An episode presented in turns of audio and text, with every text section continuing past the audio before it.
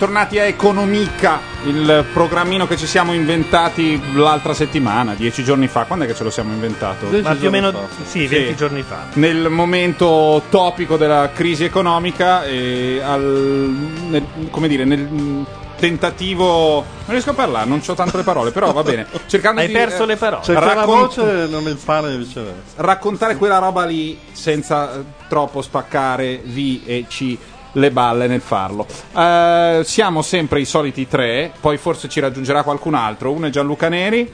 Eccomi qua, saluti. Io sono Matteo Bordone e poi abbiamo un miglioratissimo dal punto di vista timbrico, per quanto ancora non in grande forma, eh, fulcro perno di economica, ovvero Paolo Landi. Ciao, ciao a tutti. Allora, cominciamo con l'argomento con Ah, cui prima apriremo diciamo che tutto- siamo in onda. Ah sì, fai tutta quella questione Sì, lì. siamo in onda sulla chat di Azzurra, la solita, il canale Radio Nation 4. Si può trovare un altro perché Azzurra sembra un po' una roba Eh, dell'Acli. purtroppo non esiste nient'altro. Eh, siamo sulla Italia. chat di Azzurra. Eh, ma adesso Sul canale 3 c'è il Don che Eh, racconterà della sua esperienza in in Mozambico. questa roba qua e per di più per non tirare fuori quelli di Fastweb dobbiamo usare Azzurra per forza perché Cosa vuol dire per non tirare fuori quelli? Ah, Fastweb per non e altri evitare che- provider eh, bloccano gli RC allora noi dobbiamo andare su un Ah, italiano però Azzurra veramente sembra missione in Mozambico. Vabbè, E comunque- siamo anche in onda su Ustream, eh, ci trovate semplicemente cercando Radio Nation oppure andando su Macchia Nera, nella colonna di fianco c'è il ci vedete. Ma scusami, nella chat ci siamo noi e che Cotti e basta. Eh sì, perché l'abbiamo, come dire, mh, annunciata tipo Un'ora tre fa. secondi fa. Sì, io te l'avevo. La Vabbè, alla fine diventerà un po' docasto. Però io te l'avevo detto già, la- già ieri sera. Ah, ecco, eh. scusate, abbiamo anche pubblicato 5 minuti fa il podcast Oh. della puntata precedente. Che aveva molti estimatori. eh. che era rimasto lì, insomma, senza... Guarda che è pazzesco. Quando ci sono le grandi società. E Neri si dedica alle grandi società e non Eh, ci lascia, eh, ci malcaga. Sarà il fatto che non gli diamo una lira. Però ci siamo malcagati. Allora, cominciamo come l'altra volta e come faremo sempre nelle numerosissime puntate di questo programmino con la situazione odierna. Eh, siamo in collegamento con Piazza Affari, con Paolo Landi. Quali sono le contra- come sono andate le contrattazioni questa sera, caro Paolo? Vabbè, oggi le borse in, Europa sono partite piuttosto maluccio. Aspetta un secondo, Gianluca, Metto metti dell'ambiente. fondino, guarda, lo senti? Bravissimo. Lo abbasso un po'. Bravo. Allora, oggi le borse europee hanno aperto piuttosto male sui ribassi nella giornata di ieri. Mm? anche- Cioè, ieri era finita male. Sì, era finita male. eh, E siamo ripartiti da lì. E ci hanno dormito sopra, evidentemente, perché i mercati in questo periodo sono così, cioè un giorno va tutto male, un giorno va tutto bene, è la schizofrenia de- della borsa, diciamo, del Mm. nuovo millennio. È partito male con molto nervosismo, come tipico dei mercati quando scendono, quando scendono sono nervosi. Mm. Ma Quando- cosa vuol dire? Vuol dire qualcosa o non vuol dire un cazzo? eh, sbuffano. Cioè, Ma cosa vuol perché dire dal punto di vista fisico? L'investitore, Mercati nervosi. secondo, la, secondo l'accezione diciamo, dei media, l'investitore vorrebbe sempre comprare. Però quando gli rompi le balle si innervosisce e vende per nervoso. Cioè, Ah, non è che vende perché ha bisogno di soldi. Fa un po' la ricchionata. Quindi Vabbè, allora si, basta, vendo. quando si compra è euforico perché le cose vanno comprate, è, è, diciamo nel suo... fa quello che deve fare. Quando vende è strano, è nervoso, è inspiegabile. è- Sembra no- quasi che nella fase dell'acquisto non ci sia nessuno dall'altra parte che vende. Esatto, Invece, bravo. fisiologicamente, eh, anche quando compra c'è qualcuno che Vedo vende. che hai colto. Eh, ok. Però i punti di vista, insomma. ehm, poi all'improvviso, come al solito, sono, i mercati si aggrappano delle notizie. Appena esce una notizia positiva, tutto va su. Anche se uno a mente fredda non dovrebbe reagire in questo modo.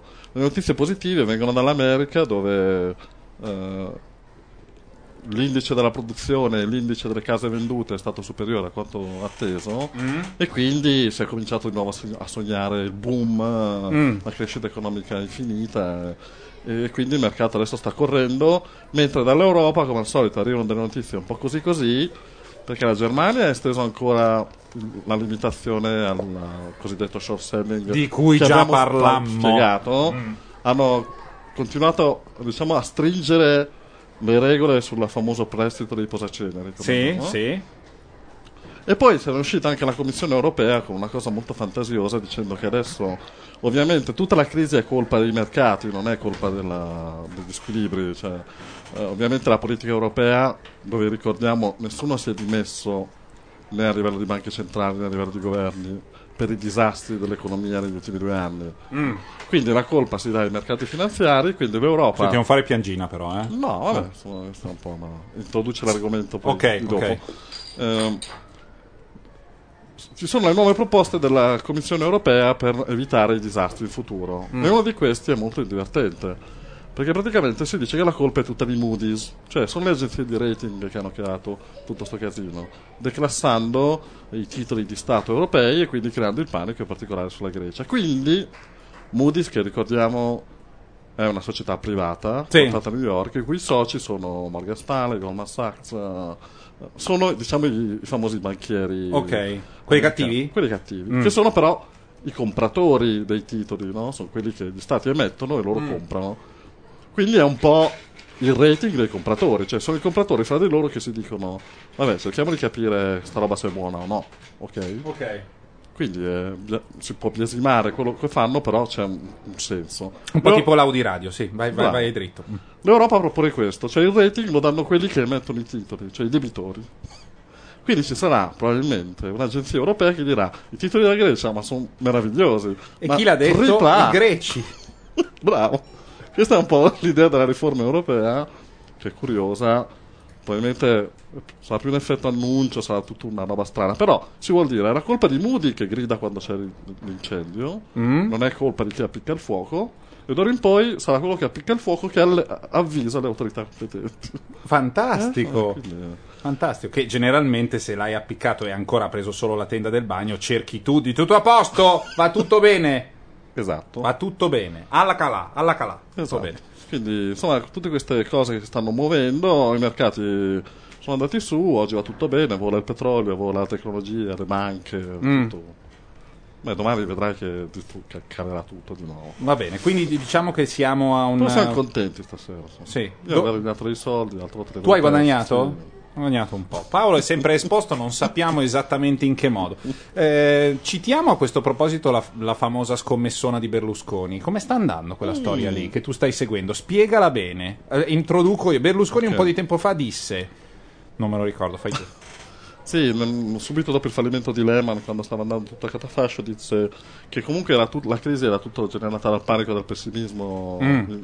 Di, Repubblica, anche Sì. a livello insomma, era tutta colpa dei giornali, Sì. dei media, Eh, ci voleva più ottimismo, i mercati reagivano in maniera spropositata, Mm? secondo lui i mercati sbagliavano, Sì? e in particolare stavano buttando via dei, dei titoli che valevano il doppio di quello che loro hanno preso in quel momento. Mm. E così, un po' perché si lasciò trascinare, diciamo, fece dei nomi, Ah, dicendo che per esempio titoli come Eni, Eh. Enel e Mediaset Sì? Erano dei titoli sicuramente convenienti. Sì. Ah, se lui la pensa così, adesso non andiamo a pensare male su Eni, No, ma infatti. Enel e su Mediaset è un po' dura non pensare male, però va bene, Sì, è anche una di quelle cose per... la prima che gli viene in mente. Sì, una di quelle Quella cose per cui in un, in un altro paese te ne vai, tipo Draghi ti citofono alle due di notte sotto la pioggia. Che cazzo fai? Adesso scendi e mi spieghi. E invece niente, tutto No, a posto. infatti. Ma allora ho fatto questo giochino facendo finta di essere un investitore stupido, Sì. diciamo di quelli che non si fidano solo dei politici. Sì. E hai comprato quello che lui ho aveva comprato quelle consigliato. azioni lì per finta, Mm. le ho comprate il giorno dopo e ho investito tutti i soldi che avevo. Sì. Quanti soldi hai 120 immaginato di avere? 120.000 euro. Ok. Perché se, se quelli avessero raddoppiato in due anni, come aveva detto lui, Sì. in due anni saranno il doppio. Ok. Allora avrei potuto comprarmi una casa, un Sì, appartamento, no? sempre sempre coi fantasoldi. Esatto. Poi lui nel tempo disse altre cose, tipo anche un mese dopo disse che le azioni devono tutte valere entro un certo range di rapporto prezzo-utili, altrimenti non va bene, no? Le azioni devono avere sempre un rapporto fra prezzo e utile che è di super- su- superiore a 8 o inferiore a 20. Questi numeri sono numeri prodotti dalla sua mente nel cesso di Macherio o c'è qualche teorico, qualche economista che effettivamente consiglia, cioè, come dire, cioè, è un'invenzione totale questa del, dei Quella, rapporti? quella cosa che egli nelle Mediaset valesse la metà del loro valore era un giudizio puramente arbitrario. Ok. Nel senso che se i mercati danno quel valore lì, Eh? possono sbagliare, ma tu, cioè, perché tu puoi dire il contrario? Cioè, nel senso, non, non è detto. Ah, Il fatto che il, price, eh, il rapporto fra price e earning deve essere equilibrato è vero, però lo puoi imporre tu? diciamo che in media c- tende sempre a stare fra il 12 e il 18. Spieghiamo esattamente che cos'è questo rapporto perché io non ho capito Ok. che cos'è.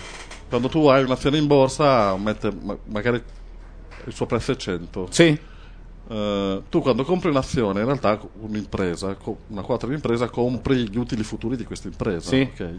Quindi se costa 100 e non so, l'anno scorso ha fatto un utile di 10, sì, vuol dire che il rapporto fra price earning è 10 diviso, 100 diviso 10, quindi è 10. ok. Cosa vuol dire? Che tu, se tutto continua ad andare così, Sì. in un'ottica di 10 anni hai recuperato, grazie agli utili dell'azienda, quello che hai investito. Sì, Questo rapporto tanto più è basso, tanto vuol dire che ti servono meno anni per, eh, certo. per recuperarlo, tanto più alto vuol dire che ti servono più Quindi anni. se il rapporto, siccome noi siamo tutti scemi, Mm. o perlomeno abbiamo fatto il classico, se il rapporto è 1 vuol dire che quest'anno ho pagato 100, l'anno prossimo guadagno 100 e ho già 200. In uno ho fatto, se è 10 Sì. ho guadagno un decimo, se è 20 guadagno un ventesimo quell'anno dopo. Perfetto. Ok. Ovviamente Uno non succede mai. non succede mai perché vuol dire che è un'azienda finita. Cioè, se, se te la vendono al prezzo eh, di tutto l'utile di quest'anno, vuol dire che tu dall'anno prossimo saresti già eh, avresti recuperato tutto l'investimento, ecco, cioè un regalo. Sì, In poche parole. Va bene.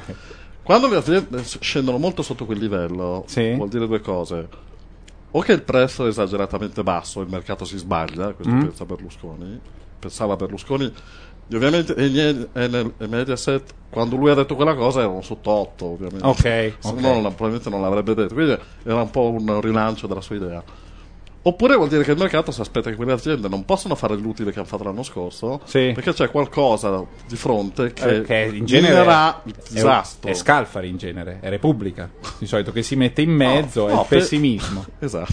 No, pensa alla British Petroleum che adesso è... E vabbè, come facevi a sapere che No, scoppiava il tubo? Infatti, nel Mm. momento in cui l'utile della British l'anno scorso è lo stesso, Sì, ma prima del tubo, probabilmente il suo price earning era 12, tipicamente delle petrolifere. Sì. Oggi è una roba tipo 6, 5, 4. eh sì, eh. Perché tutti pensano che avrà dei guai tremendi, che dovrà pagare delle multe, che gli romperanno il cazzo, e quindi non potrà fare quello che ha fatto in passato. Gianluca, tu segui che se non capisci devi dire non ho capito un cazzo neanch'io, se no sembra che io sia sempre l'unico scemo qui della compagnia, è un po' il mio No, ruolo. interrompete e fate domande durante, perché poi dopo non mi ricordo. Io dissimulo, faccio finta. Eh, oh, mi sono accorto, è passato. un po' la tua linea. Eh, vabbè. Quindi aspetta, e quindi quando il price earning è basso vuol dire che il mercato non si fida di quelle aziende. Quando è molto alto Mm. vuol dire che si aspettano che queste aziende continueranno a fare utili crescenti. Sì? Quando lui dice quella cosa, mai so- sotto l'8 e mai sopra il 20, allora, sotto l'8 c'erano le Eni e le Mediaset, e sopra il 20 c'erano aziende come Google, Apple o Amazon, Mm? che ovviamente valevano 20 non perché il mercato fosse impazzito, ma perché avevano l'idea che queste tre aziende da qui all'eternità magari gli utili li avrebbero fatti moltiplicare molto più di quanto. Va bene. Quindi il giochino è stato comprare le Eni e le Mediaset, è stato comprare l'alternativa di Apple, Google e Amazon, è stato comprare anche a caso altre azioni italiane con cui Berlusconi non abbia interessi, tipo Luxottica, Fiat o Generali. Ah, quindi tu hai fatto un... Ho fatto un basket di opzioni dicendo eh, la sua scelta contro il caso Ah, ok, va bene. e vediamo com'è fra due anni, perché io non è che cioè, di principio, cioè, ho la mia idea, ma Va non bene. penso che lui abbia detto una cazzata per principio, cioè sono Proviamo, curioso, proviamo, metodo sperimentale. facciamo andare le cose. Quanto è passato? Allora, sono passati praticamente 18 mesi, scade a ottobre la scommessa. Mm? Per adesso come siamo messi? Il random contro le scelte del Premier. Allora, se uno avesse investito nelle scelte del Premier avrebbe guadagnato per adesso qualcosa che sta fra il 7 e l'8%. Non è male. Sì, non è il doppio. Non è il do- vabbè. È quel, è quel 90. Ma del resto è perché siamo anche un po' impegnati a sconfiggere il cancro, perché sennò Ah. faceva anche il doppio. Per que- quindi per questi tre anni. Quindi Paolo è stato anche in questo un po' così in zighino. In Sì, realtà diciamo tre anni. che a parte che potevo investirlo in altre obbligazioni molto più sicure, per cui vabbè. E che non erano sue, però, in alcuni casi. No. In uno dei tre. Diciamo che per il momento è un investimento. Cioè, Cioè, in banca prendi meno soldi. Vabbè, Sì, ho capito, ma, eh, quello Però sono diciamo che il consiglio di che Berlusconi è un po' il consiglio di, di quello della Banca Popolare di Sondrio, cioè Sì, di quelli che allo sportello ti dicono due cose, ma va bene. Eh, il- il- l'insieme di azioni italiane casuali eh, scelte a cazzo dà più o meno il più 15%, quindi già meglio. Ah, scegliendo a cazzo delle azioni Sì, che però tu non hai preso sì. le canistracci oil per citare un famoso No, film. altre che si- grandi aziende italiane che non sono diciamo Quelle tre di Berlusconi. Mm. Quindi quelle fanno già meglio. eh, e poi, vabbè, le, le- le big americane, Google, Apple, Amazon hanno tipo un più 100%. Cioè, se Mm. lui avesse investito in quelle tre, avrebbe effettivamente raddoppiato il capitale. Quindi ha detto una stronzata? A oggi, Sì. la mia valutazione è che Vai, vai, tu prosegui. non ha fatto perdere soldi al nostro amico, però sostanzialmente ha dato il consiglio peggiore che poteva fra tutti. Sì. perché ha fatto rischiare dei soldi su azioni che hanno dato un rendimento tipico dei titoli di debito sicuri Sì. e quindi poteva benissimo comprare delle obbligazioni o dei titoli di Stato Abbiamo detto una prima verità, questa sera ci occupiamo di questioni relative a due città importanti nella storia dell'economia, parleremo della manovra economica, ma parleremo anche di queste due città. Una città è la città del presidente degli Stati Uniti attuale, ovvero Chicago nell'Illinois, l'altra città è una delle due città universitarie più famose del Regno Unito di Gran Bretagna e Irlanda del Nord, Io salvi la regina, e quindi sentiamo una canzone che a quella città è legata e che forse alcuni di voi da tanti anni non sentivano, certi se sono gay la sentono abbastanza spesso.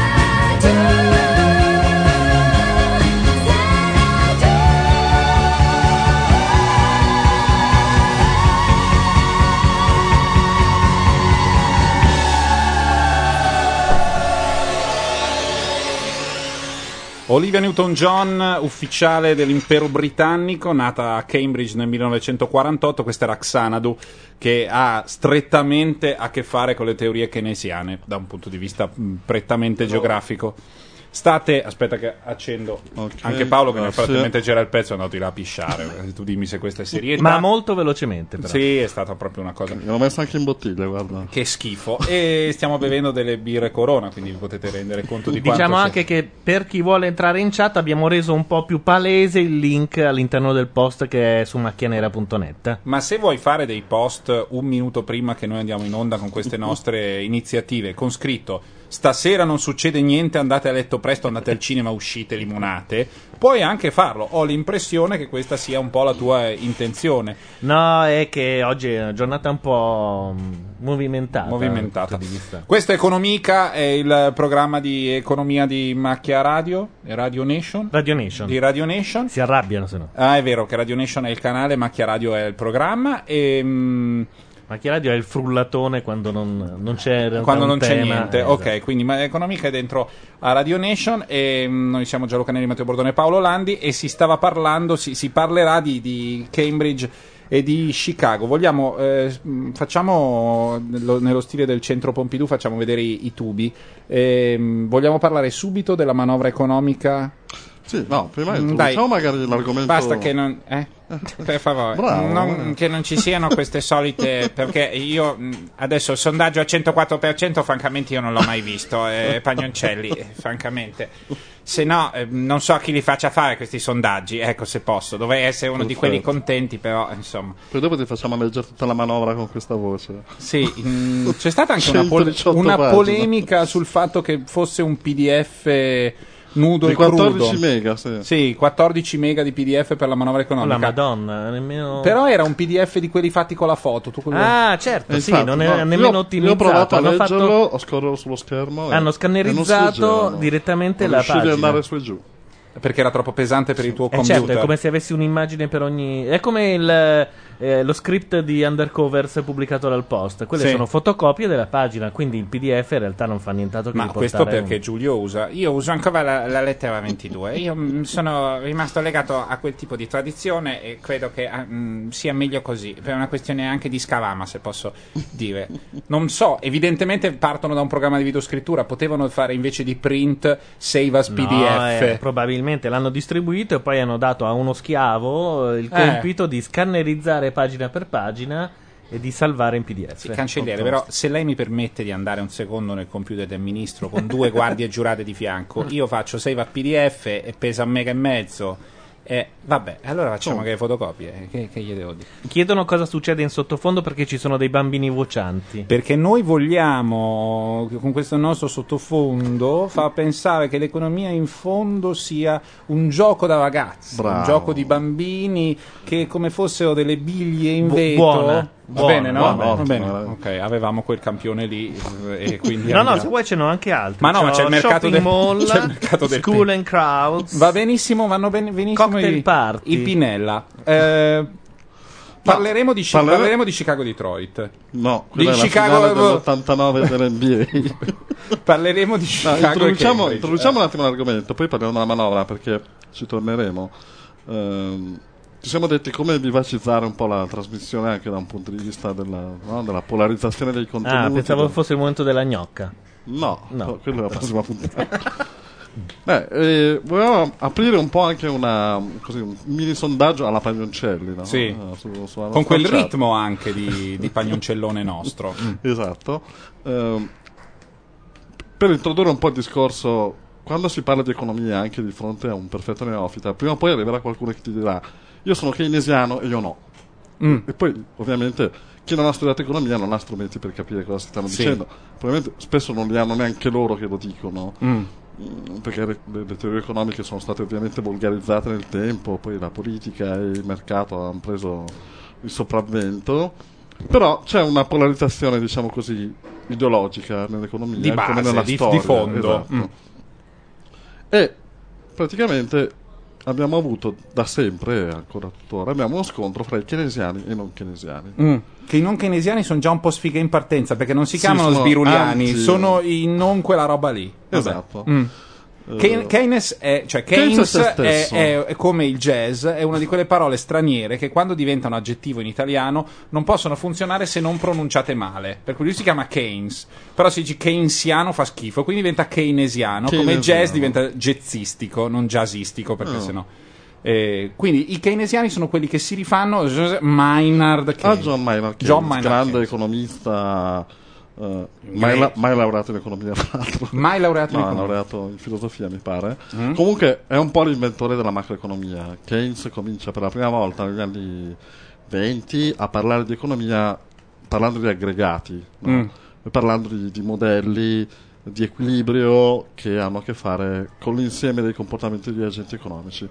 Però inventa praticamente questa scienza. E il Landi mi ci si è laureato su Esatto. questa roba Senza qua. Keynes eh, non mi sarei mai lavorato in quella roba lì. Mm, perché non esisteva la macroeconomia. Diciamo che lui è un po' quello che l'ha Certo. sistematizzata, Mm. che l'ha ha creato. È un po'. Se vuoi, prima c'era solo la microeconomia che possiamo paragonare alla psicologia nelle scienze umane. La macroeconomia è la sociologia, Mm. quindi è più attento allo sviluppo delle masse e alla loro interazione che non al comportamento del singolo. Stiamo volando molto alti. Hai il campione di una scoreggia da mandare? un purtroppo rutto, no. un, un pezzo dello zoo Ah, ma la butto 105. subito in rissa. Comunque, Vai. dopo i keynesiani, eh, Keynes ha studiato e si è formato a Cambridge. Eh, ci sono nate teorie alternative, in particolare una teo- una- un insieme di teorie alternative è nata nell'Austria del dopoguerra, che è Sì. la cosiddetta scuola austriaca, che ha fatto un primo tentativo di colpire la teoria keynesiana. Poi è arrivata l'America e in particolare la scuola di Chicago si è messa contro con i monetaristi o, o anti-keynesiani e praticamente da, da che mondo è mondo gli economisti si dividono fra quelli che stanno per Cambridge e quelli che stanno per Chicago. Mm. Io vorrei, poi, poi andiamo a spiegarla dopo, però sarebbe carino sapere nella nostra audience Mm. se c'è gente già imparata su questa, questa battaglia e Sì. che se votasse dicendo io sto per Cambridge, io sto per Chicago e noi selezioneremo uno di questi e ci chiamerà e spiegherà perché. Allora, una- la- sì, l'idea è ottima. C'è un problema. Sembra eh, quel programma che faceva. Come si chiama quelle- quel- quello pseudo-economista che mh, lavorava a Mediaset e faceva quel programma Vox Populi, tipo il pomeriggio? Paolo Del Debbio. Paolo del Che non è un economista, però. Chi è è? un assessore. È un assessore, eh, non so, però parla di economia molto e ha scritto un libro sull'economia. Ah, beh, adesso poi Eh, salutiamo del Debbio. Che si chiamava amico. Logo? Com'è che si chiamava? Era una roba tipo, era il contrario di Nologo. Forse si chiamava Lossilogo. Golo.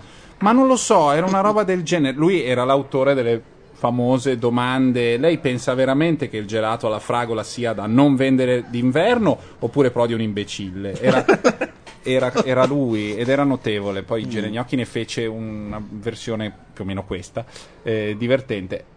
Ehm, Paolo pe- del Dubbio. E stavo dicendo che Paolo del Debbio spesso aveva come proprio panel un gruppo di quattro sciure in piazza Cordusio e, e quelle Certo. erano noi grazie al boicottaggio di Gianluca a tutto vantaggio delle lobby eh, economiche abbiamo adesso valentissimi ma Stanno pochi entrando. Vabbè, poi, no, peraltro, Adesso sa- che si sparge la notizia che c'è questo contest, poi sì va bene quindi dovete ripetete dovete- il contest. Il Siete- contest Siete è- per Cambridge o per Chicago? Esatto, Cambridge o Chicago. Non è ovviamente calcistico, perché sarebbe ridicolo. Sarebbe non cricket è, contro basket. sì, non è nemmeno mh, canoistico, perché No. vi vinceremo noi Oxford, inglesi, no.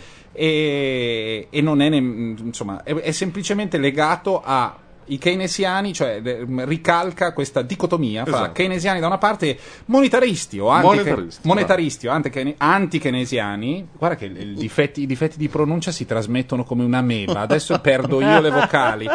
Eh, Puoi dire non keynesiani. non keynesiani dall'altra. Che tristi, non keynesiani sono proprio tristi in partenza. Perché sono li- livorosi, cioè sono invidiosi. Sono quelli incazzati in par- da subito. E poi monetaristi, hai l'idea che mentre gli altri studiano le azioni, loro siano lì a dire: compro tre dracme, vendo le dracme a uno che vuole le lire. Eh, Però, le lire non ci sono più. però ecco, Chicago ha inventato dal punto di vista del marketing questa definizione dei Chicago Boys. Per cui quelli di Cambridge non sono i Cambridge Boys, Ok. quelli di Cambridge. Siete coi keynesiani o Voi siete, siete dei Chicago Boys? Chicago Boys? Questa è. Questa è. Quindi stiamo cercando dei sostenitori di una o dell'altra fazione, esatto. ehm, per farci spiegare in- per quale assurda. Intanto Gianluca fa la regia, questo programmino anche ai pirla è quello lì, e- è una roba che mi manda ai pazzi. Abbiamo prima sentito un pezzo che ha a che vedere con. ehm, ehm, come si dice con la città di Cambridge e ci spostiamo invece a un artista che adesso io trovo eh, da qualche parte è qui un artista che aveva promesso, l'abbiamo detto milioni di volte, aveva promesso che avrebbe realizzato un disco per ogni stato dell'Unione, ma è un cazzaro col botto, perché non è vero, ha ha fatto fatti solo quanti? due, Michigan e Illinois e basta, e poi si è piantato lì, aveva detto farò i singoli tipo District of Columbia, faccio un singolo, non sto a fare tutto il certo. disco, Il capito? Maine, il E il Maine. Maine faccio un mini, magari faccio un disco sul New England, un doppio sul New England, ciulo sei stati, eravamo già a otto. Invece Sufjan Stevens non ha fatto niente di tutto questo, ehm, come dire, immergendoci in un bidone pieno zeppo di delusione, il suo disco dedicato all'Illinois resta un grande disco e questa è Chicago.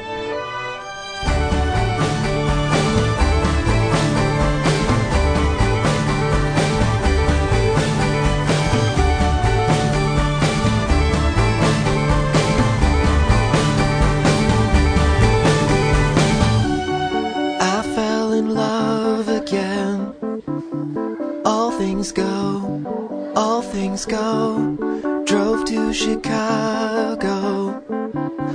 All things know, all things know. We sold our clothes to the state. I don't mind, I don't mind.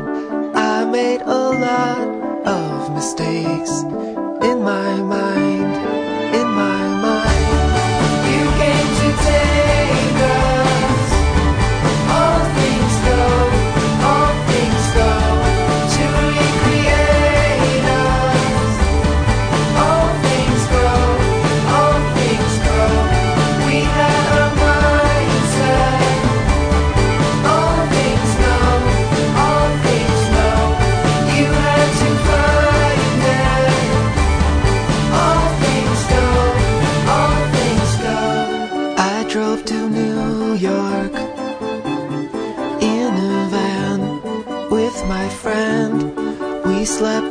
parking lots. I don't mind, I don't mind. I was in love with the place in my mind, in my mind. I made a lot of mistakes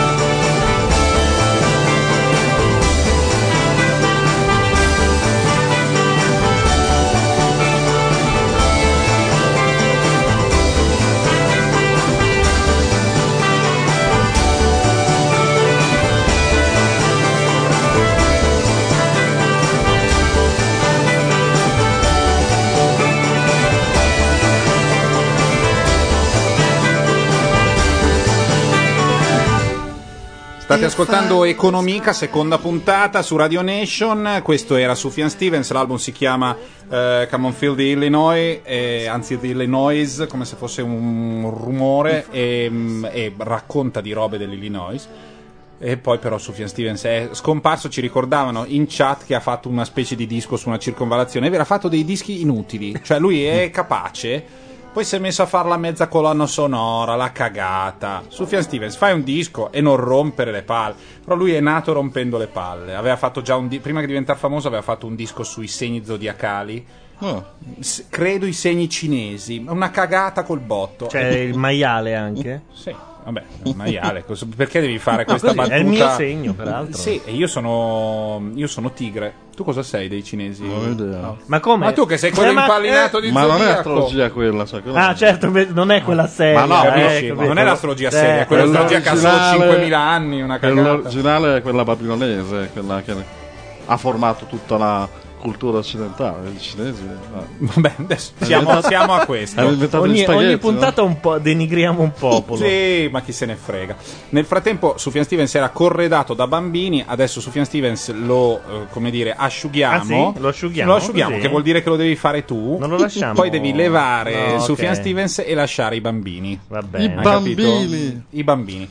Allora, nessuno ha risposto, siccome No, sono vabbè. tutti. mm, Ma no, ma così. devi dire come Paglioncelli. Molti hanno risposto. Ah sì abbiamo, sì, abbiamo avuto moltissime risposte. Questo primo sondaggio, il 78% è per Cambridge e il 62% Ma è per i 100. Chicago Boys. Boys. È un errore di, ovviamente di schermata PDF fatta in fotocopie da degli appunti che avevo scritto io prima che partissero le telefonate. Eh, ra- cominciamo Vabbè, a raccontare la, la questione. Cosa vogliamo? mm, Dunque, sono le 22, ma ce ne abbiamo ancora Eh, tantissimo di tempo. Ehm, Io vogliamo- lascerei, lascerei andare un attimo questa cosa Lasciamo andare questa cosa. V- dovete capire se siete dei Chicago Boys o se siete keynesiani.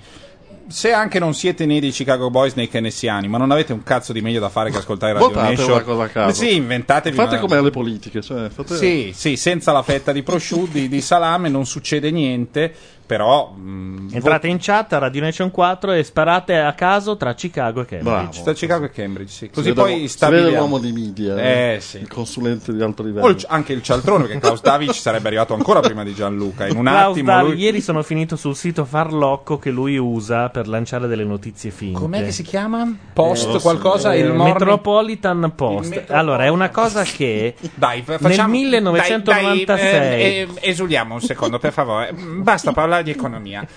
Visto che vi- per, per via dell'OA non si può parlare di cazzo, parliamo del Metropolitan Post un pochino. Allora, la grafica La è una cosa che sì. nel 1996 avrebbe richiesto due criceti stupidi. Sì. E attenzione, vi leggo, farla io, vi eh. leggo delle notizie? Sì, Perché vai, non si vai. capisce chi- quale azienda gliel'ha commissionata. Mm, non si non capisce. si No, capisce niente. mai. Allora, andiamo a leggere una corta, però. Mm. Allora, troppo stress, Obama si rilassa con i videogiochi. Ah, Electronic Arts. Bravo. T'ho preso? Aspetta, te lo dico. Allora, Yellowstone, Colorado, la passione di Obama per i videogiochi è leggendaria e ben conosciuta negli Stati Uniti. No, ah, ah, ah, ah. Il presidente è solito allenarsi al bullying virtuale utilizzando il Nintendo Wii delle figlie, ricevuto il regalo per Natale. Ma ora tutta Ah, l'America del gossip si domanda se e con quale videogioco il presidente Obama si sta rilassando proprio Sì. adesso che incombe la riforma sanitaria. Mm. Sì, Call of Duty, immagino. Al- attenzione Come perché qua arriviamo a un livello di marchettismo mostruoso. Mm. Il presidente infatti ama dilettarsi per alcuni minuti prima di dormire con Brick Breaker, gioco preinstallato sul suo personale BlackBerry. Mm, che- e- e lo- l'ha detto. Aspetta, aspetta, sembra poi che passi il suo poco tempo libero assieme alle figlie Malia e Sasha dilettandosi con i giochi della serie Diva Girls, eh, di cui le ragazzine sono fan accanite. Mm. La piccola Sasha sfiderebbe il padre pattinando su- con stelle sul ghiaccio 2. Come si può? Come si può Credere a mettere questa un roba. condizionale su una roba? Tu puoi mettere un condizionale dicendo Sfiderebbe. giocherebbe ai videogiochi, ma non puoi dire eh, la- sfiderebbe al quarto livello quello del patinoire della quinta strada del Rockefeller Center, forse la figlia il mercoledì, forse.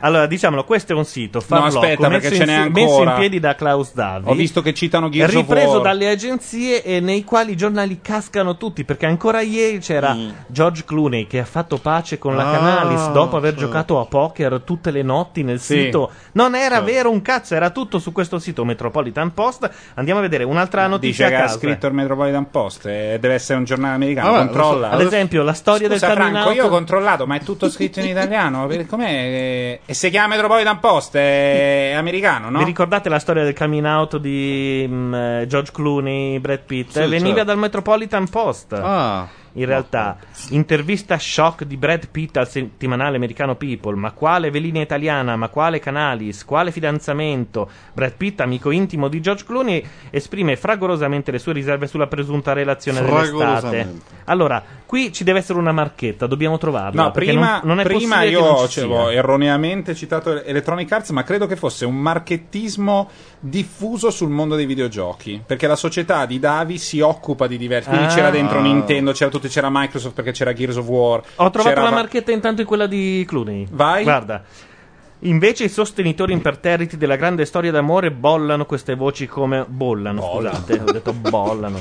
Eh, queste voci come tutta spazzatura, queste Ma voci come tutta spazzatura, vabbè, tutto, Vabbè. eh? e sono pronti a scommettere che alla svizzero. prima occasione pubblica Giorgio ed Elisabetta faranno sfoggio davanti alle telecamere di tutto il mondo della Ah, loro nega da solo Beh, le telecamere di Sony. No. no. della loro love story. Attenzione, arriva la marchetta. Arriva la- Eh. I ben informati sussurrano che l'occasione giusta potrebbe essere il Martini Premier che si terrà a Milano in ottobre Uh, e di cui Clooney è oh, testimonial. figata. Questo gioco potrebbe andare avanti fino alle 2 di stanotte. Mi, mi fa morire da ridere. Michelle Obama mangia e beve italiano, ma di Ah. nascosto. ah quindi non è verificabile. Cosa non si è costretti a fare per non passare da anti-americani? È per questo motivo che alla Casa Bianca fanno il loro ingresso solo chef a stelle e strisce, rinunciando di conseguenza agli italiani amati come Tony Mantu- Mantuano. Sì. Sì, il lucchese della famiglia dei Gambini. Ah, cerchiamo la marchetta Sì. molto velocemente. Eh, Cristeta Comer. In genere verso i tre quarti, Sì, quando- sì. Eh, senza parlare di vini che sono da sempre preferiti della coppia, rigorosamente griffati Marchesi de de- Fresco. Klaus Davi.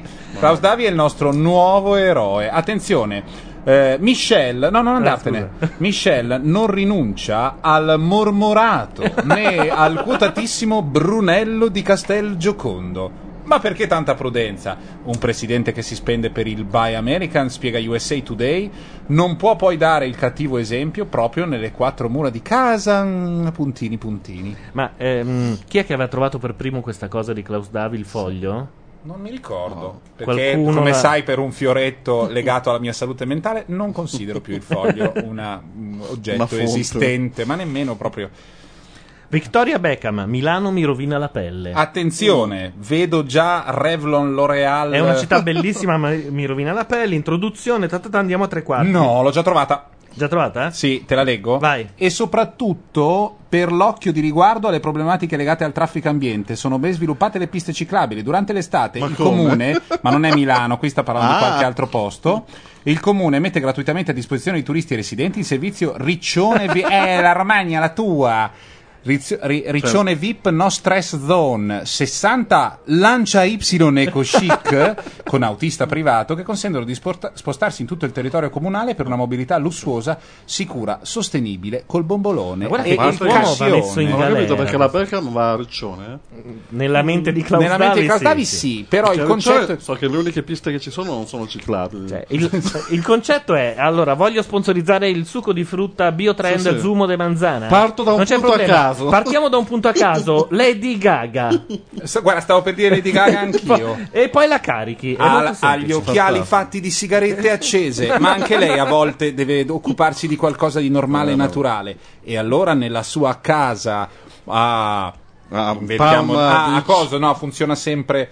Ai, co- eh, come si chiamano? Sopra Agli New York agli Hamptons, benissimo. Agli Hamptons, Dove, anche, dove Kennedy andavano a trovare Lady Gaga? anche Lady Quando Gaga beve biotrend sumo de manzana. Ragazzi, Turvio natural. stavo leggendo Naomi, viaggio in Alitalia per fare dispetto a British.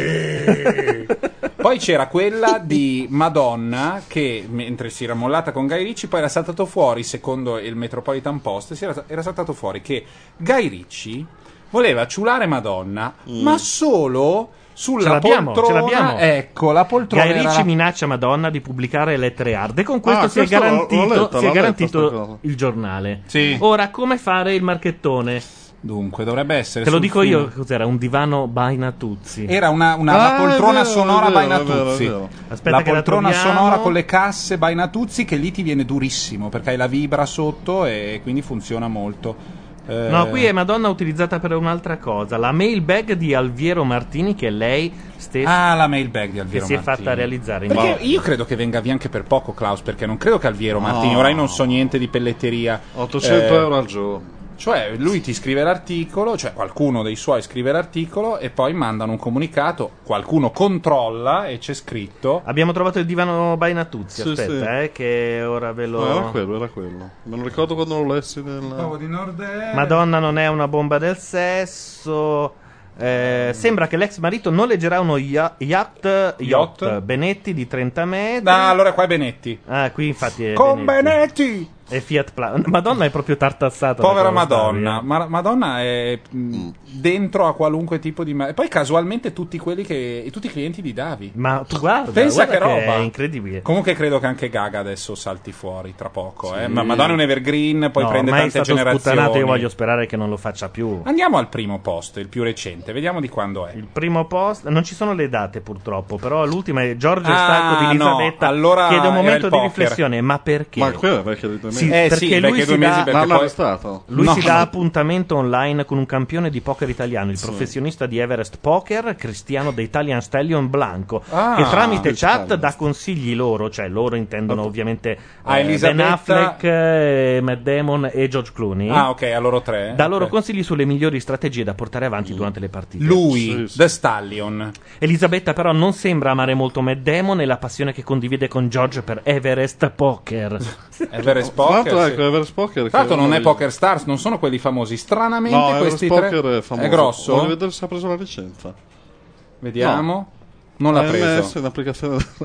Quindi No, non, l'ha c'è, non c'è. Davi cercava di spingere per questa roba. Paris Hilton contro la regione Veneto. Mi hanno bocciata come madrina TV. Ma che figata! Ma che figata! Come mai? Cos'è? E perché l'ereditiera VIP che ha già pubblicizzato il prosecco di Latina, Ma quando? Quando è successo questo? la regione le preferisce la 13 Casalegno. ottobre. Nell'ottobre del 2009 era il Prosecco di Latina. Ragazzi, tra un po' sono i, i cotton fioc del Lidl, eh? Cioè, Ah, sì, come sì, sì. clienti, perché adesso non voglio, non ho niente contro il Prosecco di Latina, ma non mi sembra... No, in lattina, avevo letto male io. Ah, in realtà la lattina, marchetta, allora è branco, bronco. La marchetta è il pre- vicepresidente Manzato, promotore di Veneto, tra la terra e il Ah, cielo. ok, ok. Veneto Comunque però. confermo che Everest Poker non ha ancora la licenza. Quindi... Non ce l'ha. No, Come vai tu dal punto di vista pokeristico ultimamente, Paolo? non gioco. Sei in una fase di relax? Sì, sì. non- Bisognerebbe fare un... Ho sempre vinto io. No, ho fatto un, un torneo a, Lu- no, a Lugano, a campione. Hai fatto un torneo a campione? Mm. Noi stiamo qui a parlare di Keynes e di queste robe e tu in realtà vai a sperpe a scialacquatore nipote maledetti scialacquatori i miei soldi. Faccio Mm, paperone in questo caso. Vai a scialacquare e quanto sei arrivato? Come- quanto, quanto sei andato avanti? Hai superato qualche No, tavolo? Sono arrivato tipo 60 su 300. Buono. Non Come, ho detto niente però. Come Radio Nation sei andato sempre. sì, ok. Mi raccomando, eh. Ok. Anche perché se poi arrivi quindicesimo, dopo sembra che eh, tu sia andato per il post. Sai che succede così. Per cui mi raccomando, con l'orgoglio di Ah, essere. spero di vedere Mario Adinolfi prima o poi. Sì, spero anch'io. Adinolfi oggi ha dichiarato di aver Con fatto il un primo due- bagno in Adriatico. Dai. Ah, quindi non era il Mose. Il Mose. Io, io gliel'avrei fatto fare lì dove. Sai la piattaforma?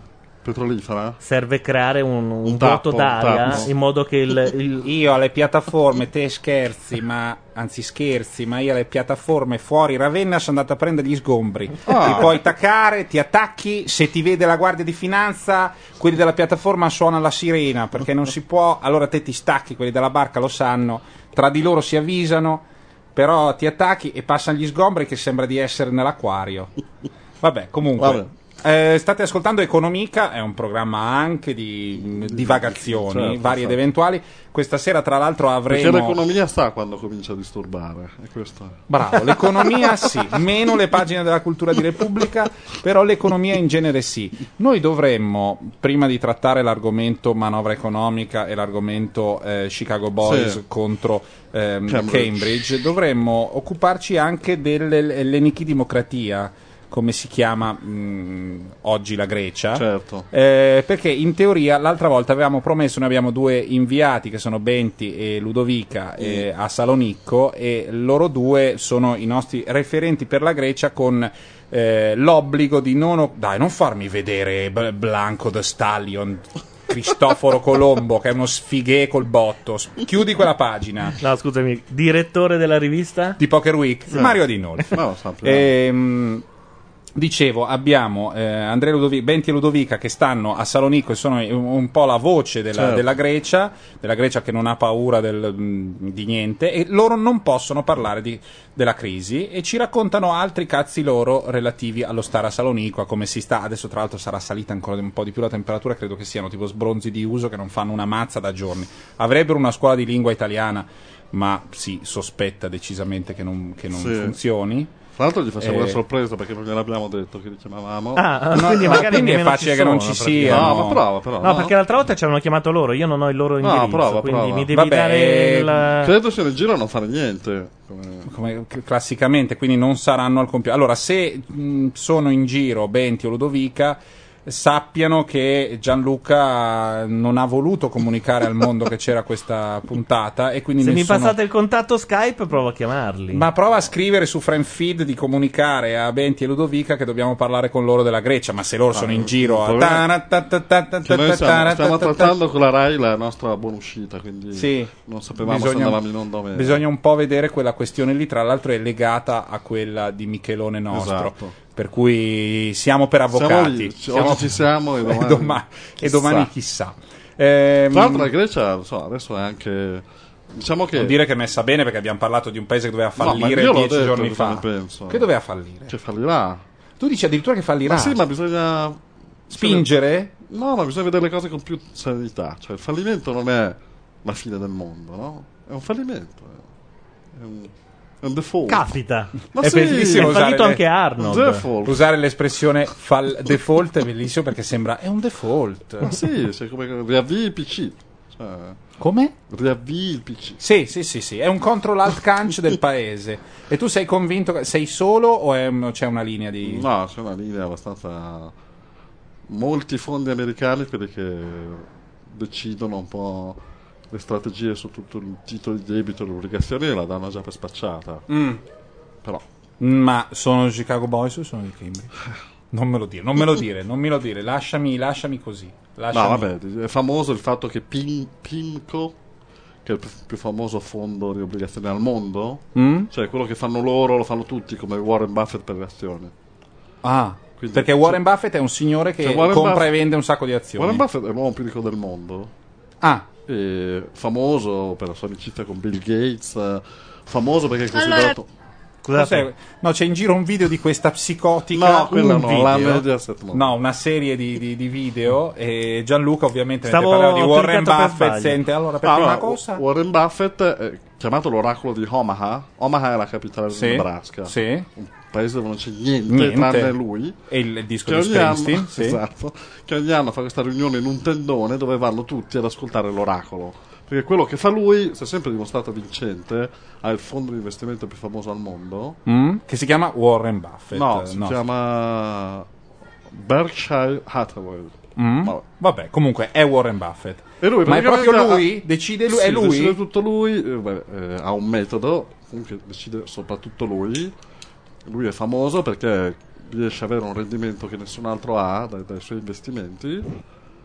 Con, con delle tecniche abbastanza semplici, cioè lui dice comprare le No, cose. tienilo su, tienilo sul microfono che ti aiuta un po' quella Qua. lievissima adenoide. Vai. E- E le sue tecniche sono note? Perché Sì, non guadagniamo tutti? Sono banalmente note. lui dice che bisogna comprare aziende che valgono quando costano poco. Beh, ho capito, Eh. dai, è come la frase di Rockefeller, Eh, cioè cosiddetto quando il sangue no. scorre per le strade è il Sì. momento di comprare. E Rothschild era un ebreo, non poteva mai essere Rockefeller che diceva una roba del Era genere. Rothschild? Eh sì. Ah, ok. Poi hanno fatto scorrere il suo di sangue. Eh, no, eh, eh, il principio è semplice, il problema è metterlo in pratica, cioè non è che è facile. Però lui per esempio è famoso perché lui ha fatto i soldi con la Coca-Cola, non con, che ne so, Ah, no. l'internet o le cose di moda. Ah. Cioè, lui ha fatto cose con aziende che tutti sanno che, però comprandole al momento giusto, sapendo quando è il momento di entrare in un mercato bene. Adesso per esempio ha comprato la, la ferrovia di Santa Fe. Eh, Ha comprato tutta la rete ferroviaria del sud, sud-ovest sì? eh, perché lui pensa che quando ci sarà la ripresa sarà tutto commercio cioè, tra Cina e America Pacifica Eh? e quindi lui ha comprato le ferrovie. Questo è considerato. E non potevamo visione. comprarle anche noi? No, non si può comprare un pezzo dei suoi guadagni. Guarda come sto Sì, diventando sì. borsista io anche. Si può investire nel suo fondo di investimenti. Ah, si può? Eh, certo. E uno guadagna sempre. Fino ad oggi ha guadagnato, l'anno scorso ha perso però. Eh cazzo, però, io non c'ho una lira. Vabbè, comunque. Abbiamo cazzeggiato abbastanza. Sì, vogliamo ma- mettere un altro pezzo o vogliamo occuparci di questa cazzo di manovra cazzo di economica? manovra, poi vediamo. Mm. Va bene, allora, manovra eco- mm, Sì. mm, senza però quelle, quelle Sì, no, solite, proprio- ecco, se ne vogliamo parlare ne parliamo bene, altrimenti se siamo qui per far parlare delle scimmie con soprascritto dollari, euro, yen, pizze di fango del Camerun, allora è un gioco, s- No, vabbè, scherziamo, ok. giochiamo. Faccio io una domanda: voi avete capito perché si è fatta sta manovra? Perché E allora, era secondo me, secondo me è perché, attenzione, Mm. il rapporto fra le nostre spese e la crescita del paese, madonna come vado a tentoni, era troppo sconveniente, crescevamo poco e spendevamo sempre di più. Sì. in più il debito pubblico è sempre altissimo Sì. e allora a un certo punto bisognava far capire che... No?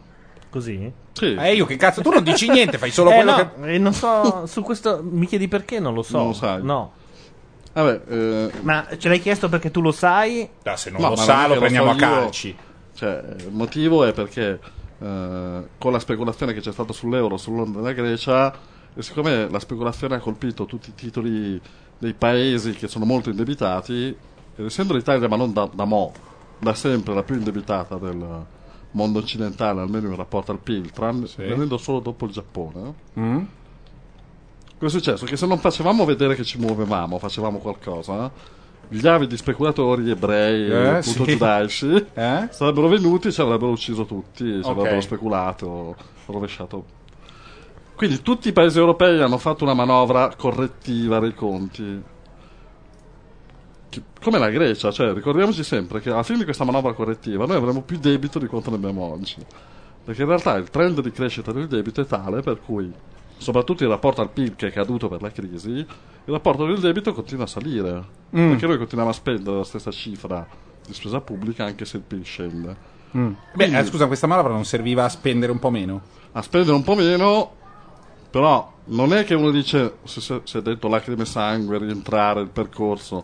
Cioè noi abbiamo 1800 miliardi di euro di debiti Sì, e stiamo facendo una manovra di 24.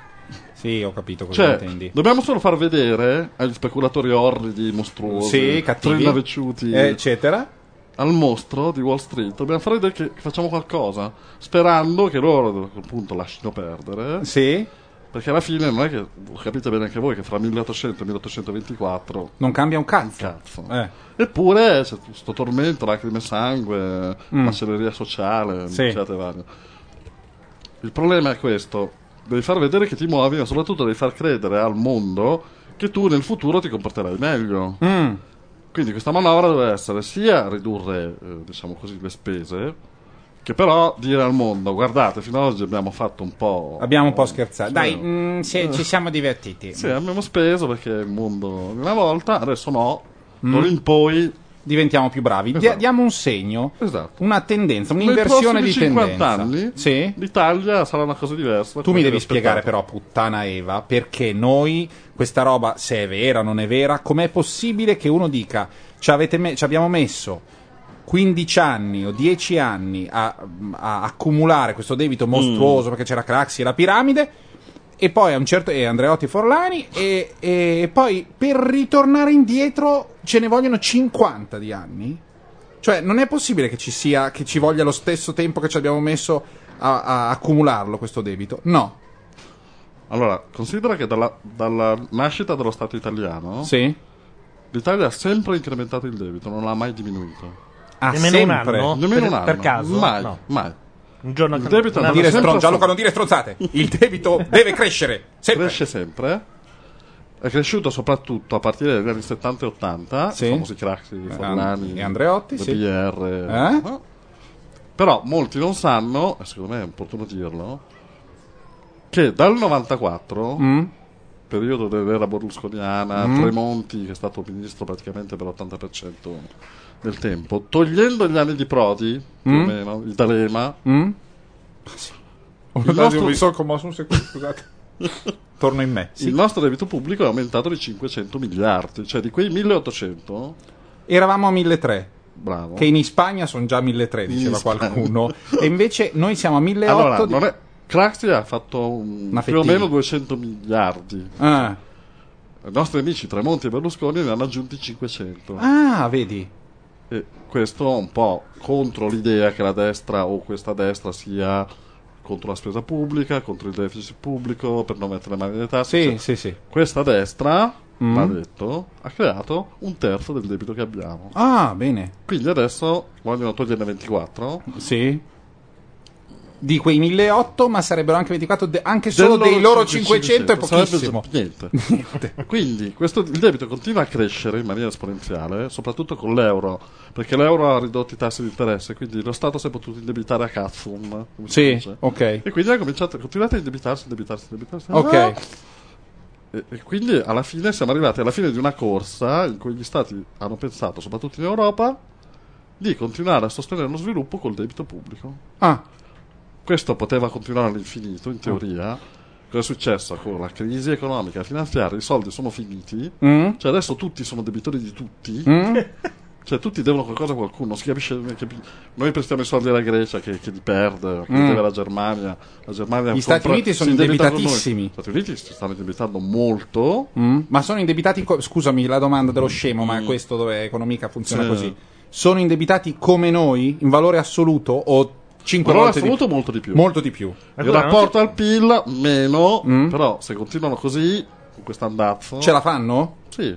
Dai. Scusa, però se tutti sono. in- ci deve essere qualcuno No, che tu la dici- sta Sì, prestando. sì. Cioè, pari e patta si può fare No, un certo i privati, perché ovviamente... Cioè, il se no è come dati di radio, infatti, vanno tutti Ci sono i privati che comprano i titoli di Stato, quindi i, ricchi, diciamo, quelli, sì? che, quelli che hanno i soldi in Svizzera, quelli che hanno munto. i- Oppure ci sono quei, quei paesi che non si debitano perché hanno delle entrate molto superiori al loro deficit. Aspetta che gioco il jolly. La Norvegia. Ma mica. No, mi sa di no. La eh. Norvegia che c'ha il petrolio, sì, no? può darsi. Non è messa bene. La Cina, ovviamente. Cioè, La Cina. La Cina è un grande creditore, cioè ha prestato soldi a tutti, l'Europa, Ah, i ok. paesi arabi, quelli che con Sì, i soldi sì. del petrolio prestano di nuovo i soldi. Petrodollari. Bravo. Ah, ho capito. Va bene. Quindi, siamo arri- Quindi questa manovra economica possiamo definirla una stronzata irrilevante? Sì. Allora, prima... Dai, Ma però- però- un po' attorno, scusate, però, a questo esatto. punto io vado via. O ti tiriamo Ma fuori delle le bocce, tiriamo Signor fuori delle Ministro, carte da briscola. Signor Ministro, se lei mi fa finire. Sì. Cominciamo a fare un po'... allora, la prima versione che è uscita io gli davo 6. Cioè, era una versione che affrontava in maniera coraggiosa il blocco della spesa pubblica nella pubblica amministrazione, eh, la lotta all'evasione, contro l'invalidità civile, Sì. eh, lo scandalo degli assegni di invalidità civile. Cominciava a dire ma le province Sì. cominciamo a tagliarle, eh, la spesa della politica. Eh, vabbè, c'era dell'improvvisazione, però. Ah, questa versione finale che è stata firmata da Napolitano ieri, Eh, no. cioè, ah, no. Adesso ci andiamo molto velocemente perché Sì. non cercate di annoiare, però No, no, il nostro scopo qui è annoiare. per cui, per favore, prenditi il tuo tempo. allora vi, vi dico brevemente questi 24 cosa sono divisi, soprattutto cos'è che è sparito, no? Perché stai cercando? Mentre dici cos'è che è sparito, cerchi della roba. No, cos'è che è sparito nella manovra, ma Ah, cercavo ok. anche Degli appunti. Degli appunti. Perché Paolo è, è il più coscienzioso di noi, mentre Gianluca fa i cazzi suoi e controlla sul sito della Apple, una roba che neanche io ho mai fatto mentre siamo in onda, di controllare sul sito della Apple mentre lui Ho visto sputava una foto di un iPhone fango, bianco e sputava fango nero, sulla Apple per 4G. anni, adesso è diventato il vegetariano convertito, continua una a roba sputare tranne che per due prodotti. Certo, gli ultimi due che hanno fatto, adesso faranno ai minchia e tu adorerai le minchie digitali. Vabbè, andiamo avanti. Ok. Dicevo, Paolo Allora, ha studiato allora, e si è preparato manovra- degli appunti. Vai.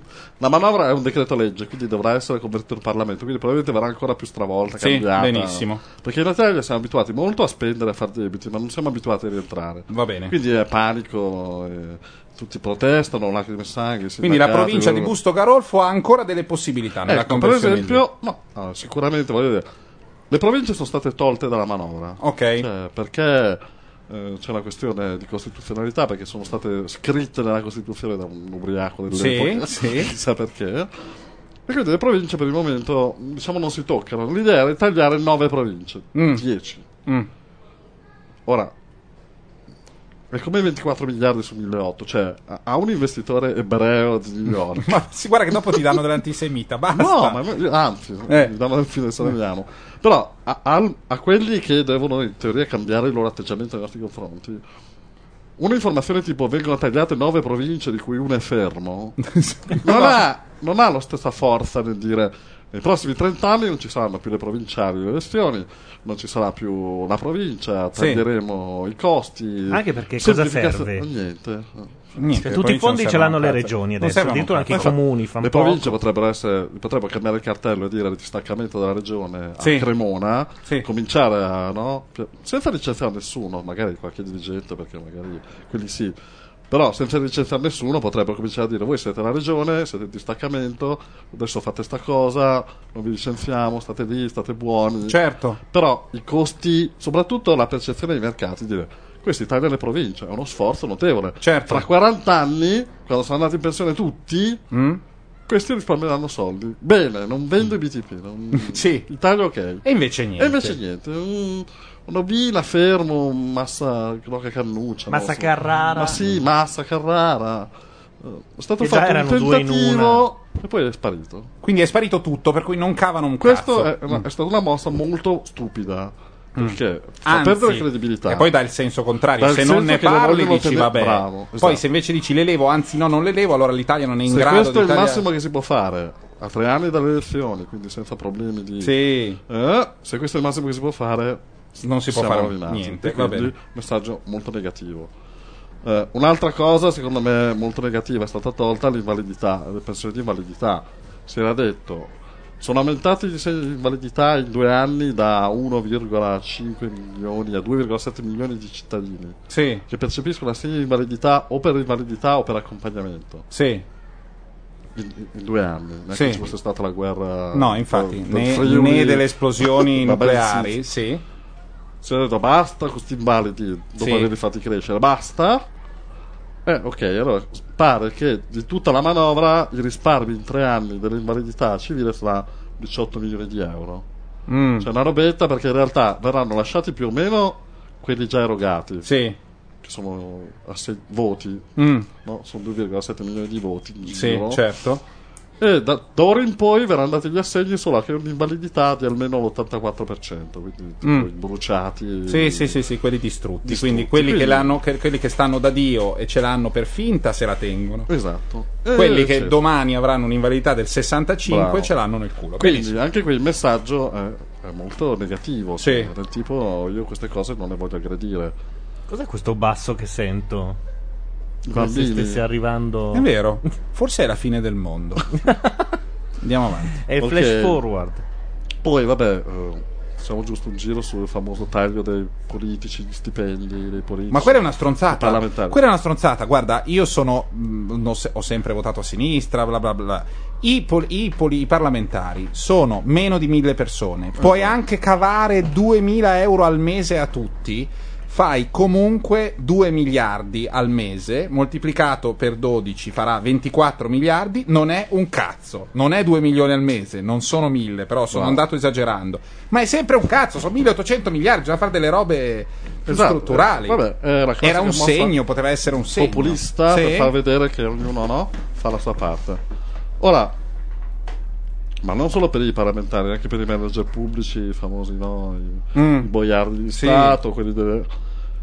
Non Allora- dimmi che ce l'hai con, con Stanca, eh? perché guarda che per lui per l'Expo sta No. facendo le grandi cose. Si è, ha, ha raddoppiato le, le- le lampade settimanali. Adesso l'incarnato è, mo- è quello scuro, quello, quel, mm, come dire, mo- come si chiama? Moro, quella roba, come si chiama quel colore marrone? Testa di moro. Lui ha Ah. quel testa di moro fisso. Io lo vedo in tutte le interviste quando dice che per l'Expo non stanno facendo un cazzo, però ancora stanno allocando Sì, ville e cose. Lui ha, un- ha una bronzatura stavolta costante. E questo è. Andiamo avanti. Allora, i famosi tagli ai politici, Mm. dopo essere detto taglio del 5%, 10% allo stipendio, eccetera, Mm. si è scoperto, perché siccome si gioca molto sulle percentuali come sullo scudo fiscale, che il taglio effettivamente è del 5% sulla parte che cede i 90.000 euro di stipendio. Ah, Quindi se uno guadagna 100.000, non è che gli tagliano c- 5.000 euro.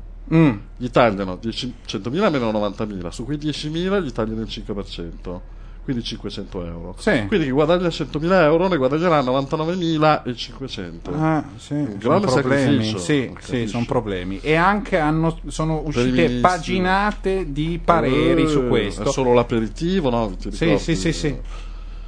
Chissà poi dove vorranno arrivare.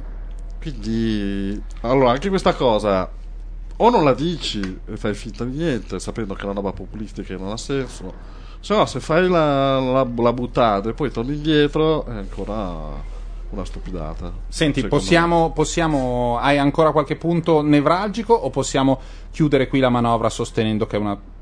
No, volevo solo dire una cosa sull'evasione. Ah, l'evasione. Eh sì, perché allora, la manovra vuole, poi ci sono i tagli alle regioni che loro gli tagliano i soldi, non gli danno la possibilità di recuperare i soldi, quindi vorranno tagliare alle regioni dei servizi che non sappiamo quali sono, però vabbè, questo Mm. teoricamente forse è una delle cose positive. La maggior parte delle, del- la metà della manovra sarà la famosa lotta all'evasione fiscale. Sì, Ora, io credo che si possa serenamente dire in questo contesto, anche perché abbiamo pochi Sì. ascoltatori. Tutti noi sappiamo che l'evasione fiscale da anni è una rendita di posizione del centrodestra. Cioè sì, sì. allora, Certo. possiamo dire che il centrodestra vince le elezioni quasi esclusivamente perché c'è una platea di 10 milioni di autonomi, Sì. va, che insomma non vengono esattamente tartassati. Questo penso che Mm. non lo riconoscano anche loro. Allora, in questa manovra si potevano, c'era- c'erano due possibilità. Una era di fare la famosa tracciabilità del contante, Sì. soprattutto per andare a pescare tutta quell'evasione di bassa leva. Sì. dei pe- Quella che dei aveva fatto Bersani e gli hanno dato Esatto, dello stronzo, esatto. il bolscevico, bla bla bla. Esatto. Quindi Bersani aveva proposto di non pagare mai in contanti sopra i 100 Cioè, l'aveva euro. proposto, l'aveva fatto. In una Sì, certa una- fase, una- quando c'era un'emissione di fattura e la fattura era superiore ai 100 euro. Ma non- neanche la- solo la fattura, ma anche al bar, se tu vai al ristorante. No, al bar ristorante- potevi. No. Anche al ristorante se pagavi 100 euro Mm? non, non potevi pagare in contanti, dovevi Ok. pagare o col bancomat o Sì. con assegni o con la carta. Che siccome siamo nella merda fino al collo, io sarò troppo, eh, bla bla bla. Però io avrei detto, vabbè, lo facciamo, cioè, facciamolo, facciamo 200, arriviamo a Eh, ma 500. Tremonti diceva che no, perché la vecchina La che andava a vecchina. comprare le scarpe. La famosa vecchina. La vecchina deve sempre rompere i coglioni sui- sugli ascolti della televisione per Carlo Conti. C'è la vecchina, sulle c'è sempre Vabbè, sta insomma, cazzo di vecchina. Sarebbe stata la- per, la- per colpa di questa Non vecchina. può comprare Rackham e smetterla di rompere le balle. la vecchina di Voghera, potremmo dire la vecchina Sì. di Busto Sì. Allora, cosa ha fatto Tremonti? Ha riconosciuto la bontà dell'idea, sostanzialmente, perché ha introdotto un limite ai contanti, che però Sì. è di 5.000 euro. Ora, Sì. fra 0 e 5.000 non riusciamo a prendere, vabbè, a parte tutti i bar, le pizzerie da sport, i ristoranti, sì, sì. i parcheggi, i parrucchieri, dove c'è un'evasione diff- piccola ma diffusa, quindi enorme. Ma non prendiamo neanche i dentisti, che sono una famosa categoria che fa un po' da, da- da- no, da punto di riferimento. Sì. I dentisti non li prendi, Certo, perché per- sopra i 5.000, 5.000 poi gli interventi sono sempre scalati, Bravo, per cui fanno tre paghi tante volte. cinque, magari. certo. chiediamo, non lo so, chi, chi- prima era 12, mi sembra affiliati di riciclaggio era 12.500, adesso è 5.000. Pagamenti fra 5.000 e 12.000 Sì, Ma. sono pochi. Ma- Sono quindi pochi. non servirà a niente. Mm. Quello che ha fatto, lui dice: almeno recupero le truffe sull'IVA. Mm. Avete presente Fastweb e Telecom, quello Sì. che ha combinato? Lui cosa vuol fare? Vuol mettere la fattura elettronica sopra i 3.000. Cioè, Mm. tutti quelli che mettono la fattura sopra i 3.000 devono mandarne copia della fattura all'Agenzia delle Entrate. Sì. Questo vuol dire che quelli come Telecom e Fastweb, prima di, di- fare tutto quel giro di soldi, sarebbero arrivate le fatture al Ministero. Mm. Qualcuno potrà chiamare e dire che cazzo state facendo. Sì. Questa è una manovra non certo per colpire l'evasione del suo elettorato, ma per Mm. colpire quei quattro geni di frontiera che fanno le truffe sull'IVA. Sì, ho capito. Boh, cioè c'è un sistema all'agenzia delle entrate, cioè cosa gliela mandiamo per copia conoscenza, copia nascosta, come gliela mandiamo? Non lo so. Scannerizzata? Vabbè, quello però, ragazzi, quello può Si essere. vedrà. quello può Chi se le legge? Diciamo che quella è la sua mossa contro l'evasione. Avrà successo?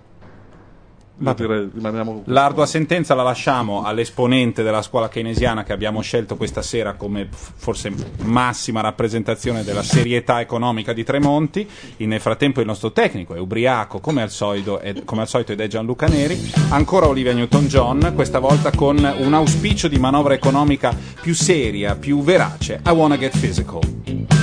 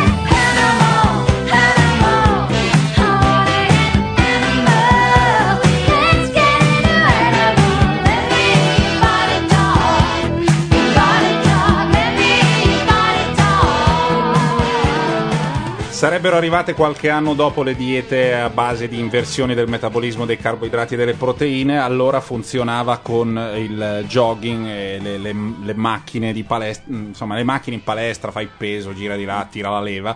E mi ricordo che il video era così, lei aveva, dei- aveva dei fu- fuso. Fuso, sì. sì, dei fuso, una Ce specie di, avuti tutta la vita, di credo. tutina e poi c'erano dei ciccioni che facevano tutte delle robe in, ehm, in palestra e lei li pigliava per il culo. Era, Era molto carino. Funzionava così, funzionava così. Olivia Newton-John è nata a Cambridge, state ascoltando Economica, programma che si occupa a capocchia di economia, cioè più o meno c'è una metà che ne sa, un, c'è un terzo che ne sa e, du- e due terzi che niente. Ehm, e, e parliamo di Cambridge e di Chicago, abbiamo cercato di occuparti anche di, di- di polarizzare Sì, il nostro. andando? Ma niente, non ci cagano, ma sai proprio di pezza, non ci cagano per niente.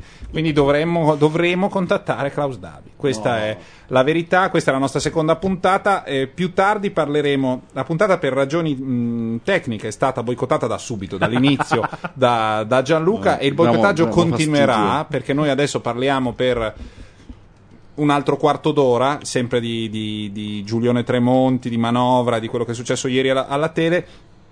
Poi ci fermiamo un secondo e ripartiamo dopo mezzanotte, E forse anche con... Cambridge e Chicago. E spieghiamo Cambridge e, e Chicago con eh, altri contenuti musicali dalla nostra libreria musicale e cercando di capire se esista oggi, al di là di alcuni collaboratori di quel quotidiano che non cito, eh, uno che non sia keynesiano, perché io ho quel sospetto Mm. lì che non ci siano. Comunque sia. Eh, ieri sera c'è stata la puntata di Ballarò con Giulione, che è un classico anche per ammissione di eh, un secondo che adesso tocca anche a lei, Floris. Eh, cioè, quando ci sono Secondo Floris eh, sostiene che i cartelli sono un classico del formato di, di, Sì. di Ballarò, i, car- mh, i cartelli con le statistiche, insomma, un- l- l- i riassunti delle manovre, dell'argomento di, delle manovre economiche o dell'argomento di cui si parla. Ehm, I sindacati, fra cui l'attuale presidente della regione Lazio, eh, quindi sindacati vari ed eventuali. Sì, ieri per la quota sindacati inutili c'era la Cisla di Bonanno. Mm, esatto, la CISL che è sempre lì che la Beh, CISL bella è, Emma, è, lì, è lì che dialoga con Emma. La CISL e il suo 3% di iscritti, che dico, adesso sì che il sindacato. E, mm, quindi per i sindacati c'era Bonanni, poi chi c'era? Chi era quella che mi non mi ricordo mai chi è?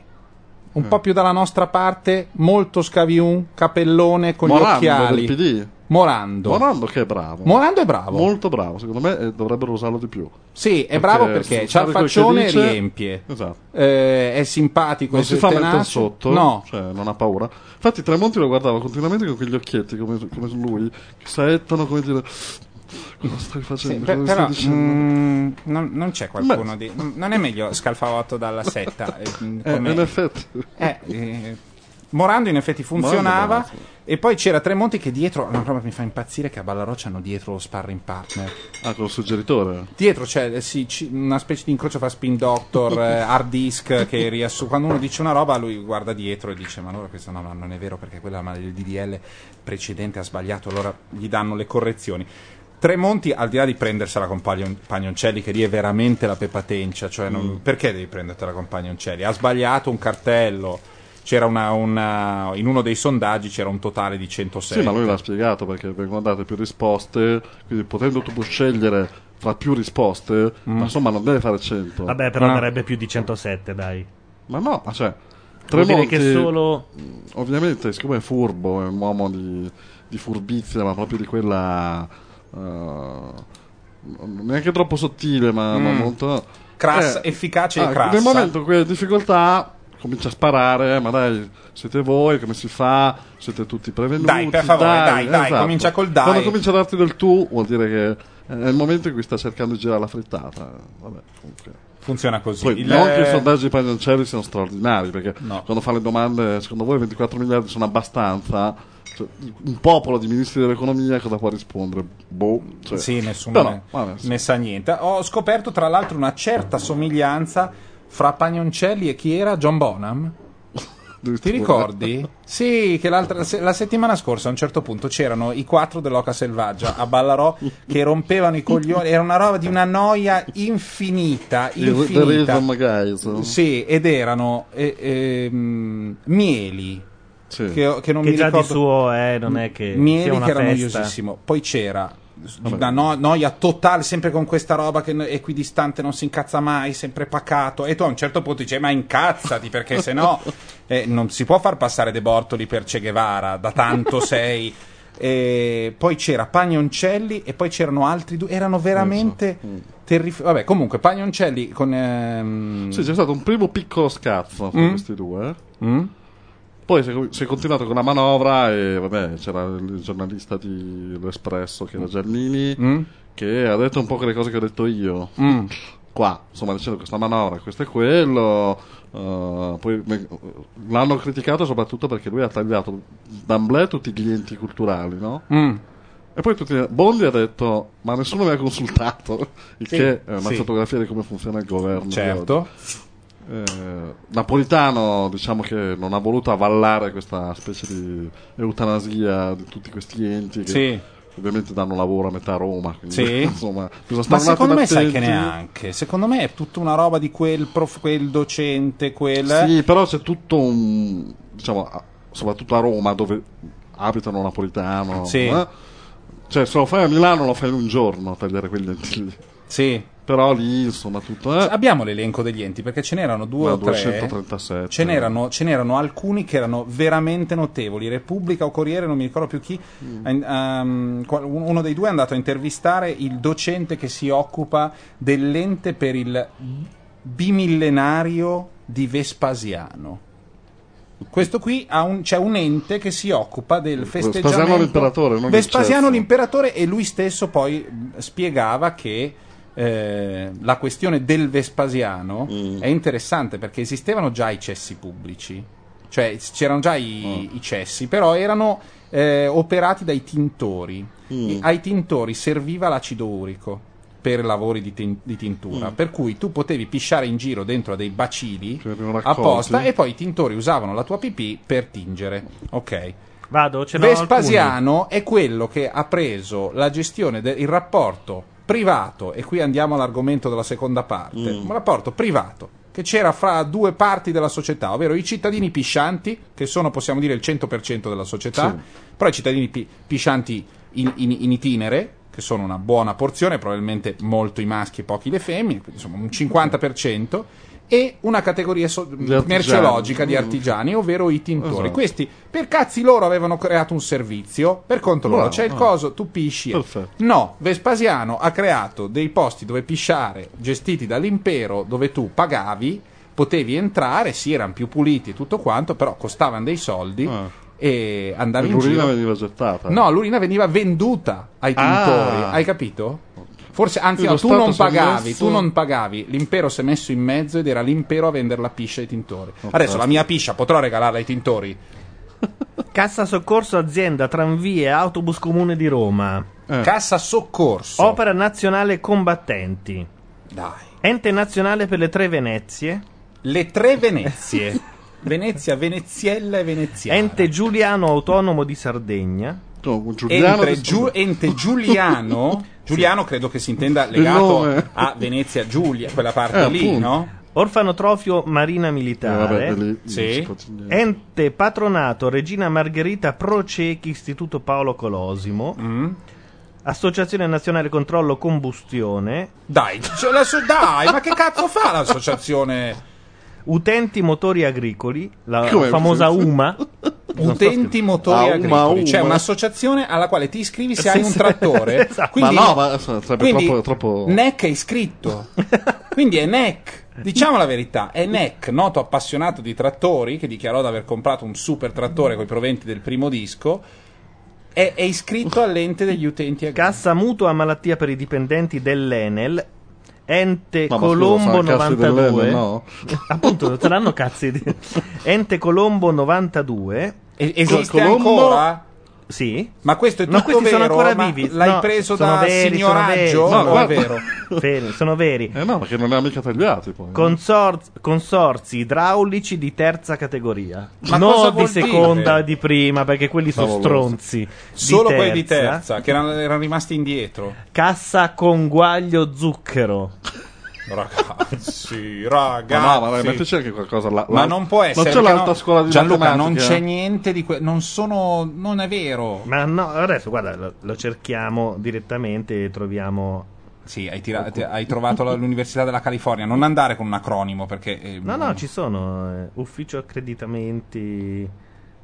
Dai. No, no, vado con gli acronimi perché sono i più facili. Però... Ente nazionale per la prevenzione. Aspetta, aspetta. Opera nazionale di assistenza all'infanzia delle regioni di confine, però- l'ONAIRC. Bello. Cioè, assistono i bambini della Val d'Aosta. ma secondo me in molti di questi, come succede poi quando ci va a report? Fondo ONAIRC. Eccoci L'ho qui. trovato. Dentro al Trentino. Ehm, secondo Trentino me. non confina con nessuno. Eh sì, è di confine, vuoi che non sia di Eh confine no, il l'Alto? Adige confina. Comunque, Eh, molti di questi, ad esempio, sono stati chiusi. Confine con Dovrebbero essere Adige. liquidati, ma No. l'ha detto anche Report. In realtà la liquidazione continua nel tempo perché non è che possono chiuderlo così. Eh, Finché vive un bambino Cioè, a parte esatto, ci sono gli assistiti, ci sono i Sì, dipendenti certo. e tutto il resto. Quindi, se è anche stato chiuso Però- nel 2001, Comunque in realtà c'è soprattutto- tutta una procedura. Ma sì, ho capito, ma facciamola almeno Sì, ma partire no, sta cazzo di procedura. Soprattutto sono stati gli enti culturali che hanno un po' scatenato il. E infatti, secondo me l'elenco di Gianluca non era l'elenco giusto. Poi scuola, No, non era la quello scuola di alta matematica, eccetera, eccetera. Sì, c'erano quelle alcune che Vabbè, Napolitano ha scritto no, No. a eh, in No. cal- di fianco, a margine. Ora, leggendo i titoli, probabilmente Tremonti non si può neanche dire nulla. Il problema è che lui ha fatto sta mossa, come fa spesso, di imperio, Mm? e non ha coinvolto non- gli altri. Lui cosa ha fatto? Praticamente ha detto, sono tutti cancellati, però qua c'è un fondo, lo tengo io. Mm. Chi vuole protestare viene da me.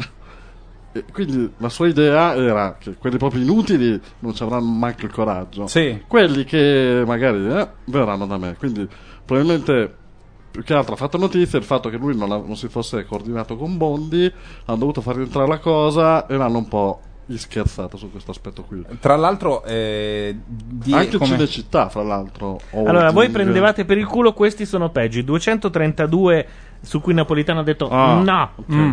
sono la Fondazione Alcide De Gasperi. Alcide. Alcide. Alcide. Fondazione Guido d'Arezzo. Qualcuno può segnarsi Alcide perché ci Scusate. sarà un giorno in cui io sbaglierò una pronuncia e Gianluca dirà come cazzo hai detto e io gioco il jolly. faccio, hai detto Alcide? Parco Geominerario. Ecco. Associazione Italiana Combattenti Volontari Antifascisti di Spagna. Ma Beh, quella, è, quella, è questa, quella io la terrei. Un bel convegno. Associazione dei Cavalieri Italiani del Sovrano Militare Ordine di Malta. eh, Eh certo, beh, ma lì c'è eh. tutta la P2. Associazione Gen- eh, Nazionale Nastro Verde. Cos'è l'associazione Nastro- nazionale Nastro Verde? Comitato Nazionale per il centenario della nascita di Cesare Pavese. Comitato Nazionale Un secolo di fumetto italiano. Bene. Comitato Nazionale per le celebrazioni del bimillenario della nascita di Vespasiano. Vedi? Della nasc- Eh, Comitato capito, Nazionale ma- per le celebrazioni del 550 anniversario della nascita di Bernardino di Che Betto, di è detto il 550? Pinturicchio. Sono Vabbè, però- 550 anni che è No, nato una il volta Pin- che è passato si dovrebbe Società. Tarquinense di Arte e Storia. Società Storia Patria Puglie. Poi andiamo, andiamo un po' giù perché sono Non Puglie latino, raga- ah, Puglie. è genitivo, le Puglie, siamo ancora alle Puglie e gli, e gli Abruzzi. Centro di Cultura di Storia Amalfitana. Eh, Vabbè, certo. sì. Centro Camuno di Studi Preistorici. Ah, la Bene, Lega, la Lega. bene. Studi preistorici. Eh sì, Camuni, e Camuni. Fondazione Casa di Oriana. Ma c'è della roba che magari anche, però potrebbero dare dei... Fondazione Ugo da Como. Ma chi è Ugo da Como? È tale Ugo che ha chiesto di... Fondazione internazionale, Istituto Internazionale di Studi Liguri. Ma devo pagare io, non può pagare la Liguria. Pro Civitate Che Cristiana. sono sempre io, eh. Società Entomologica Italiana. Magari questi sono seri. Società Filologica Friulana. Ma, Ragazzi, non è che è il Friuli fatto si mettono lì. È il fatto che perché in Friuli parlano una lingua che è il friulano e quindi c'è una società filologica, ma in genere questa roba qui è gestita da delle università, c'è un corso di filologia friulana e dentro all'università c'è un istituto di filologia, no? Di lingui, Sì. filologia, c'è un professore, si fanno degli esami, ogni tanto organizza un convegno con i fondi dell'università, ma che ci sia una fondazione pagata dallo Stato. Cavolo, Eh, so. Arena di Verona. Non si riesce a far funzionare qui. Qui Ma qui devo è dire che si, l'accumulo, si rilancia, si rilancia Si fortemente l'accumulo. il tema della seconda parte della Oh, puntata. Cioè, se noi dobbiamo occuparci del friulano direttamente o lasciare fare ai friulani e a quell'azienda privata che ha un interesse all'approfondimento del- su certe cose, però certo. è un po' dura pensare che... Per esempio, Ugo da Como. Vuoi che non ci Può sia... chiamare Ugo da Como, può Scusate chiamarsi. un attimo che cerco Ugo da Como perché a questo punto... Sarà una specie di condottiero. Ugo- Fondazione Ugo da Como, No. di Lonato Brescia, cioè non è nemmeno di Como, No. capito? Ora La vi fondazione ha, ha sede a Lugano, però il sito è carino. Che bella biblioteca. No, dai, non chiudiamo Lugo da Como, è bellissima la biblioteca. La fondazione che ha sede a Lonato Brescia fu voluta dal senatore bresciano Ugo da Como e istituita con decreto regio del 1942. Lo scopo statutario della Ah, un fondazione periodo dove si faceva ben altro. è quello di promuovere e incoraggiare gli studi stimolandone l'amore nei giovani, cioè studi in generale quindi. È una- una- Ed esplica la sua attività curando la conservazione delle collezioni storiche, artistiche e librarie contenute nella Casa del Podestà. Quindi una biblioteca. Del Podestà. Del Podestà di Como, benissimo. No, fatta di Brescia, credo. Ah, de- beh, di allora. Brescia, giusto. Fatta, tu- tutto questo fatto nel 42, cioè la preoccupazione Da un decreto regio. Nel 42, decreto regio, Sì, mentre infatti, già gallo- galoppavano le leggi razziali. E, Già perdevamo in Egitto, fra l'altro. Sì, e, e noi facevamo Curioso. la fondazione Ugo da Como. Ugo da Como è stato un politico eh, Ma italiano, figlio di Giuseppe da Como, Ah, ministro certo. dell'assistenza militare e pensioni di guerra. Benissimo. Quindi è una storia. direi. Nel Regno d'Italia dei governi Nitti 1 e Nitti 2. Benissimo. Bene. No, beh, per Beh, esempio, sì. la Ugo da Como è da salvare senza dubbio. Io voglio vedere se hanno ancora il fax o neanche quello alla fondazione. Per ma- no, perché hanno il sito. Vabbè, comunque deciderà Bondi, perché adesso cosa succede? Che hanno dato due mesi di tempo a Bondi per capire cosa sono questi enti Mm? e dovrà scegliere lui cosa tagliare. Quindi... Però almeno Bondi, tutti lo odiano Bondi, no? Perché è, è quello che sembra tanto buono, poi comincia a impazzire, fa quella faccia strana e diventa cattivo. Bondi è uno, uno shining, eh. Sì, fa, fa impressione. Infatti, De Luigi ne aveva fatto un'imitazione eh, ciclotimica, insomma. Però a un certo punto, ah sì, cattivo, almeno con gli enti, falli saltare, diventa quello No, qualcosa veramente cattivo. per Perché forza, io so- mi spiace per Ugo da Coma. E poi si rilà, adesso non voglio bruciare gli argomenti della seconda Mm. parte. Tu intanto metti in canna i rem che facciamolo come sigla Scusa, di ero chiusura. perso nelle- Ehm, ci sarà dentro a queste mh, ricchissime province del nord e del nord-est, tra cui quelle da cui vengo io, ci sarà un cazzo di industriale che per farsi bello, essendo magari anche completamente podestà. ignorante, per farsi bello e farsi podestà, voglia mettere una Si targa con scritto sopra Fondazione Ugo da Como finanziata, finanziata dal Cantaluppi Cantaluppi eh, tetti in lamiera in questo modo il Cantaluppi è più contento la società è più dice guarda il Cantaluppi che bravo gli avevano tolto i soldi dello Stato niente lui è arrivato e gli ha dato soldi FES adesso sono contenti hanno assunto anche la Marica così si fa negli altri posti e la ragione è quello che mi chiedo, ma perché Berlusconi non fa 5, 10, 20 biblioteche? Non gli costa un cazzo, la gente ha la biblioteca con il wifi, la roba e diventi filantropo. Se no, sei sostanzialmente più o meno stronzo. Cioè, è, è- quello il concetto. Approfondiremo questo argomento nella seconda parte di Economica dopo una pausa di un quarto d'ora. quarto. Mezz'ora? Me- 20 minuti. Va bene, a dopo. A public service announcement followed me home the other day. I paid it, never mind. Go away. Sit so thick you can serve with a stick. Free Teflon, whitewash presidency. We're sick of being jerked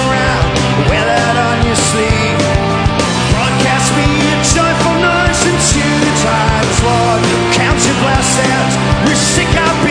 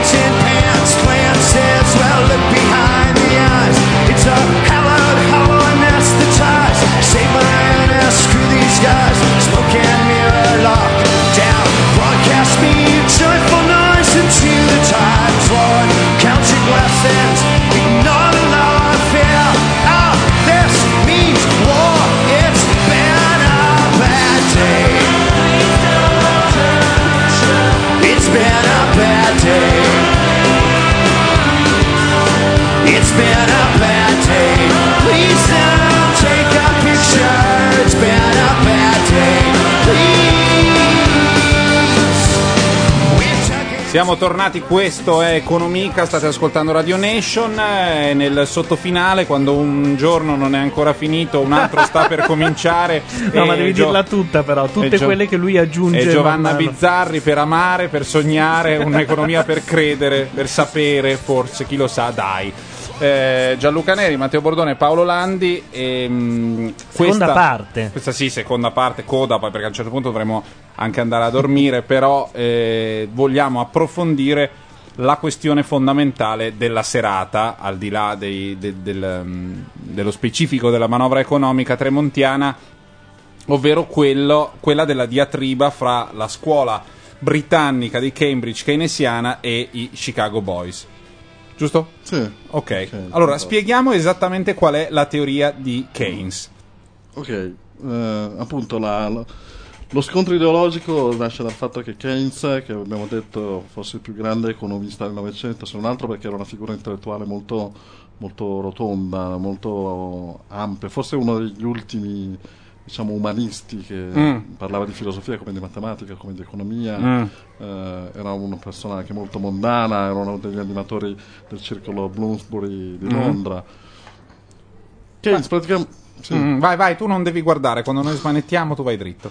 Allora, Keynes... eh, Vale diciamo, anche nei film porno, perché magari uno a un momento di deficit deve un po' smanettare, ma se non è inquadrato va bene così. Eh, tra l'altro Benti ha appena pubblicato un, un post, quindi è tornato a casa. Quindi è tornato a casa e non Eh. ci sta cagando. Benissimo. Beh, ma?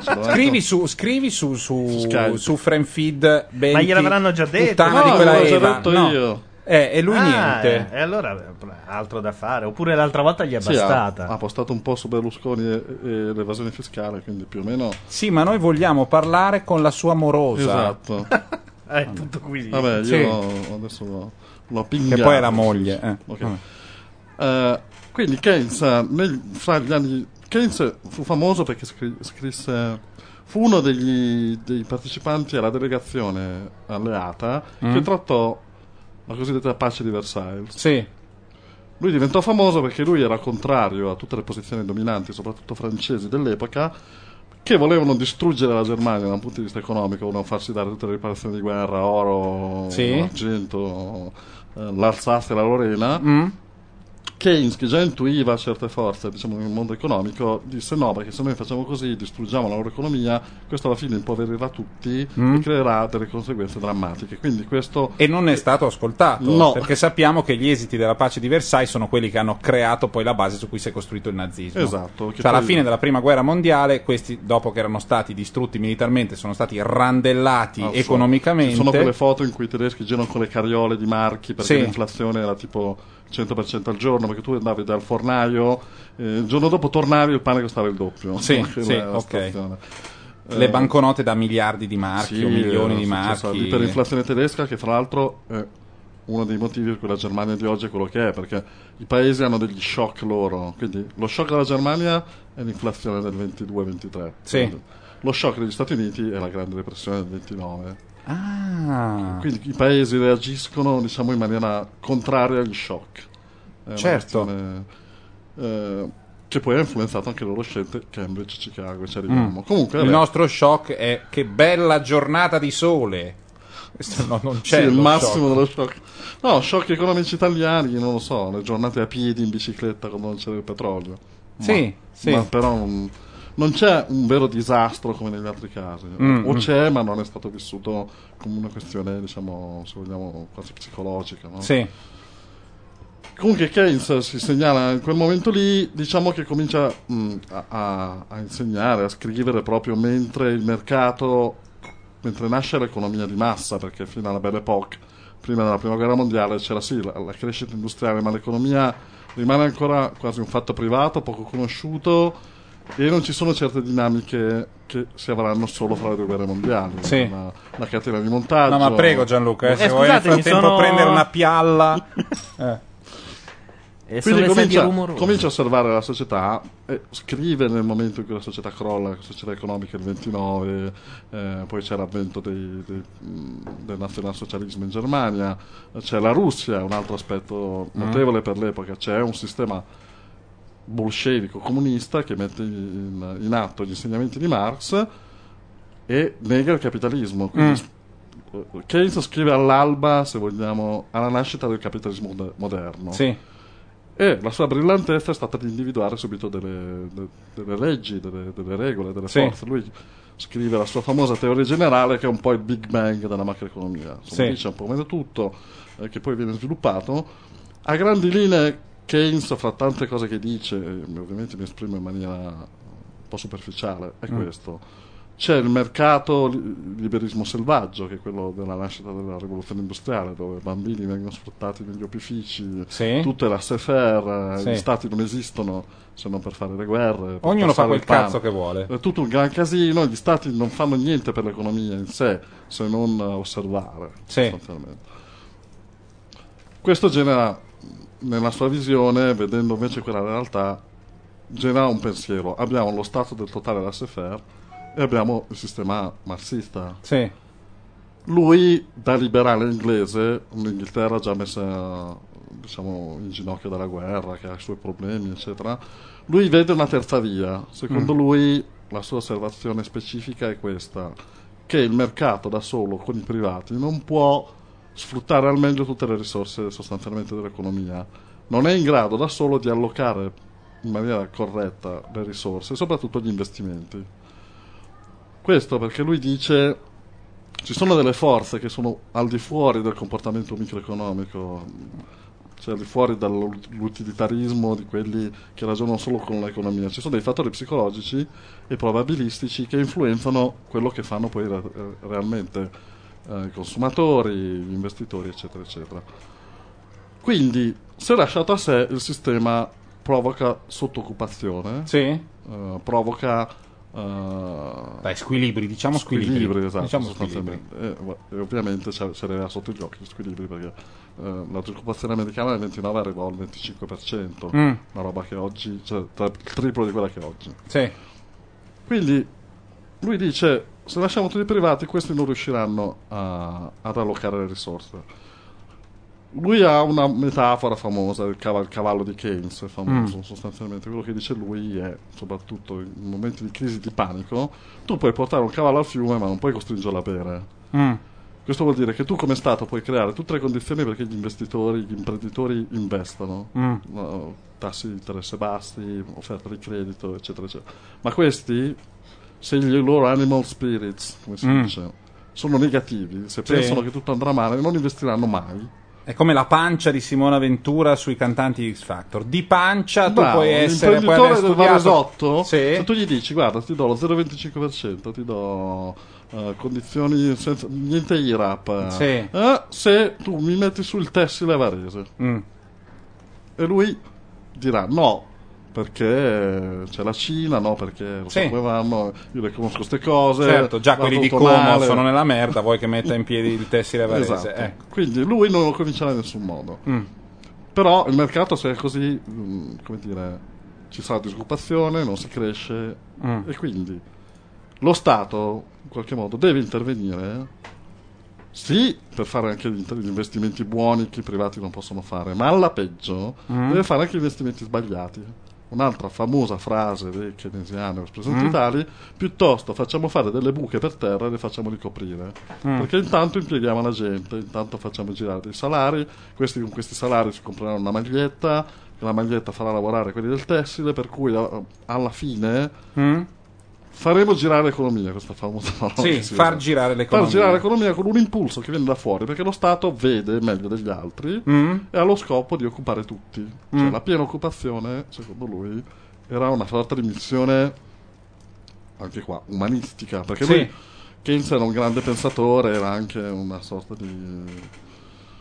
non era un arido, quindi Sì. capiva che l'economia non deve essere puramente utile, profitto, efficienza, ma deve anche far felici le persone. Mm. Perché se non succede finirà o sui marciapiedi come in America a vendere le limonate, Sì. oppure si finisce con i comunisti, si finisce con Hitler, si finisce con Va bene. Quindi questa è la famosa terza via di Keynes. Ehm, Che come l'hai raccontata tu, confina un pochino con. Poi io questo faccio la, la parte del, Certo. del chicagoano. confina un pochino con gli enti cancellati da Tremonti, cioè con l'ente di, di Ugo da Como, nel senso che tu dici, beh, comunque io qui sto mettendo dei soldi dentro a delle attività che non rendono una mazzuola di niente, ma nello stesso tempo da- nel- nella fondazione Ugo da Como c'è un bibliotecario, la sciura che apre, quello che pulisce per terra, questi qui hanno un lavoro, eh, ehm, si comprano le magliette, comprano l'Xbox, sono felici e questo E nessun funziona. Ugo da Como imprenditore verrà a rilevare la... Certo. Perché quello che dicevi tu, sì, è, è bella a dirsi, ma è difficile che uno sponsor intervenga per una cosa così piccola, no? Sì. Quindi, sì, bisognerebbe chiedere a Keynes, perché il problema di Keynes è che è morto quando sono cominciate a applicarsi le sue teorie. Cioè, Ah, ok. Lui muore nel 46, dopo Bretton Woods. Sì. Questo è stato visto come parte del complotto. Sì. Eh, però, Per saperne di più sul complotto e su Bretton Woods vi rimandiamo al podcast della prima puntata di Economica che è stato messo online eh, tenacemente e con il ritmo degli ore fa. svedesi due ore fa, dieci giorni dalla messa in onda.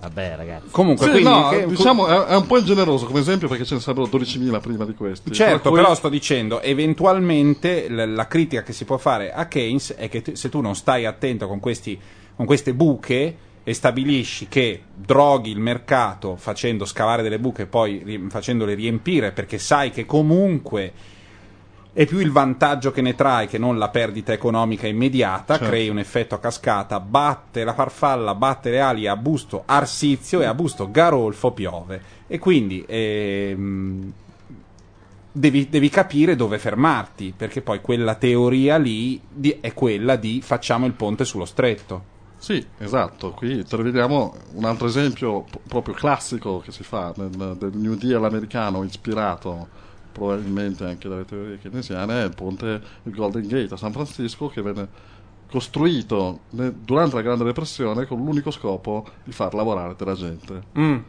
Quindi era, proprio, qui era proprio Roosevelt che decide di... mm, Sì, di cioè, fare un piano ultimi- di lavori Sì. infrastrutturali, perché ovviamente prima di ancora della fondazione Ugo da Como, lo Stato può fare ponti, strade, Sì, eh, sì. può innescare un circolo che poi porta a investimenti virtuosi nel tempo. Però cose che il privato non farebbe mai, tipo il ponte dello stretto, ditemi Mm. voi, nessun privato si è mai azzardato in 200 anni di storia a buttare giù un pilone. Mm. Perché non ci vede un ritorno economico sensato nel Sì, tempo. sì. Lo Stato italiano invece ritiene di poterlo fare perché? Perché ci sono considerazioni al netto di questioni territoriali, diciamo Sì. così. È un buon esempio di keynesiano. Durante la crisi si fa il ponte sullo stretto perché io faccio lavorare la gente, gli do dei soldi, questi questi soldi fra un anno mi compreranno una macchina Ho capito. e tutto quanto. Poi bisogna stabilire mh, tra le buche e il ponte ci sono infiniti ponti, infinite. Certo. Cioè, una è Dove la teoria. ferma, eh, dove ti fermi, soprattutto cosa scegli di fare. Ecco, Ma poi infatti, perché puoi ma- far ma- lavorare la gente in mille modi, alcuni saranno a fondo perduto per un breve periodo e poi si ripagano, e, eh, altri, perché se tu alla gente, ai siciliani che non hanno lavoro, fai mettere a posto gli acquedotti per dire la cosa più, più Certo. banale, più populista, lavorano nello stesso modo, comprano le stesse magliette, prendono gli stessi stipendi e tu fai in modo che in Sicilia ci sia l'acqua, questo Certo. comunque favorirà in un altro modo l- lo sviluppo siciliano, e quindi eh, quelli poi si tratta di scegliere, però i, keynesi- i non keynesiani sono contrari proprio all'idea della buca, non cioè keynesiani... all'idea di qualunque ponte, di qualunque roba che... Facciamo così. Sì. Facciamo così, prima di introdurre, abbiamo introdotto eh, rapidamente, la, rapidamente no, con anche abbastanza cura la questione di Cambridge e britannica. Sì. Adesso con il vigore che meritano e sentendo l'attacco di uno dei più bei dischi da Chicago, non degli ultimi anni perché ne ha un po', ma insomma che io abbia tra, tra i miei dischi, andiamo a parlare dei Chicago Boys e lo facciamo con l'attacco di Siamese Dream degli Smashing Pumpkins che in questa radio credo non sia mai stato Non è suonato. vero! Questo pezzo, guarda, ci scommetto un braccio, non l'avete mai Questo messo. sì. Il disco si chiama Siamese Dream, è ancora un capolavoro, era il secondo degli Smashing Pumpkins e questa è Carol Rock.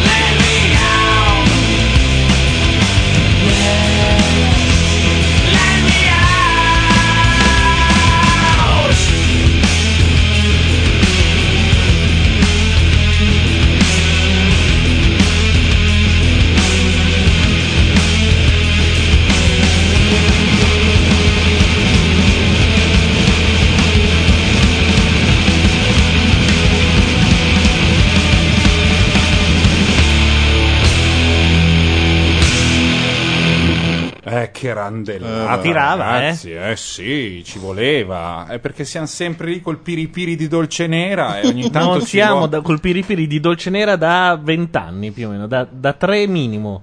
Ma sì, perché mh, Dopo una lunga battaglia. però. dopo una lunga battaglia e perché c'è un continuo martellamento rispetto a Dolce Nera che, che continua da parte mia. Vabbè, che, mh, mi ripeto, è Coraggio, un giorno la incontrerai, ti starà anche simpatica. Ma sicuramente, ma c'è tantissima gente simpatica. Non tutti devono cantare, però. Ehm, parliamo, Dobbiamo- co- ma con ah, la tempra dei primi Smashing Pumpkins, parliamo invece della scuola di Chicago. Qualcuno nella chat diceva adesso Landi ci parla della critica di Lucas. È una battuta o esiste Lucas? No, esiste Lucas. Ah, non È un quello di economista? Guerre Stellari. No, è uno di quelli. Pensavo che dicessi che il quarto, il quinto e il sesto a te non è erano. quello delle aspettative razionali, però ci porterebbe via un po' di strada. Quale quarto e quinto e sesto? I film di Guerre Stellari Eh, sono certo. tre. No. Sono tre, basta. Andiamo No, avanti. Lucas è molto importante, però ci vorrebbe una trasmissione a parte. È Mm. fondamentale, ma lo lascerei un attimo sullo sfondo. Mm, abbiamo, sì, abbiamo detto di Keynes, più o meno ci siamo capiti. La Sì. teoria è, è questa. Eh, quello di Keynes. eh, ecco, quello che è mancato è che nel momento in cui tutti gli stati, dopo la seconda guerra mondiale, hanno cominciato pesantemente a usare politiche keynesiane perché hanno cominciato a, a spendere molto, a Mm. indebitarsi parecchio. Vediamo adesso l'esempio dell'Italia, per esempio. Sì. Cioè, si può dire che nel dopoguerra tutti gli stati sono stati keynesiani. Sì. Si sono fermati al momento giusto. Boh, Keynes cosa avrebbe detto del, del- del modo in cui Non lo sappiamo perché è morto. Ha detto che è una teoria che ti dice tu devi spendere eh, per i nostri politici e Ah, c'è sì, l'apoteosi, cioè, andiamo e via. Mentre i critici hanno cominciato subito a dire, beh, insomma, eh, prima di tutto bisogna vedere se questo è vero nel lungo termine, cioè Mm. tu lo fai, come si diceva prima, lo fai subito, Mm? soprattutto nei momenti di crisi, poi però a parere non puoi fare all'infinito. Mm.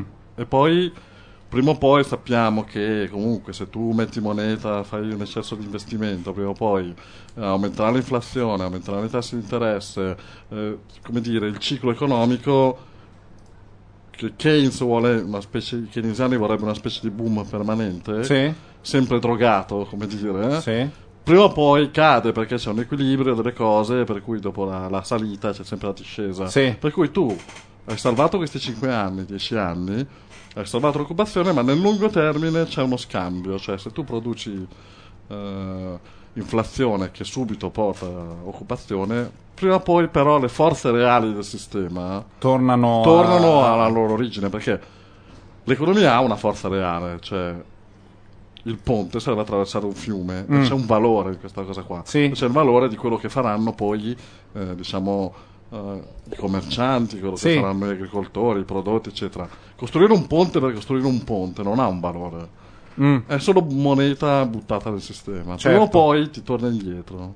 Se sei bravo, però, puoi costruire un ponte che fa sì che i terreni dall'altra parte, che costano poco, siano appetibili, perché adesso c'è il ponte, quindi parte un'economia. Quindi, se sei bravo, quella roba lì Sì, ha senso. sì, però- Devi essere bravissimo. No, ma però quei terreni potrebbero valere perché tu hai fatto un ponte. Sì. che su quei terreni non crescerà mai un cazzo. Mm?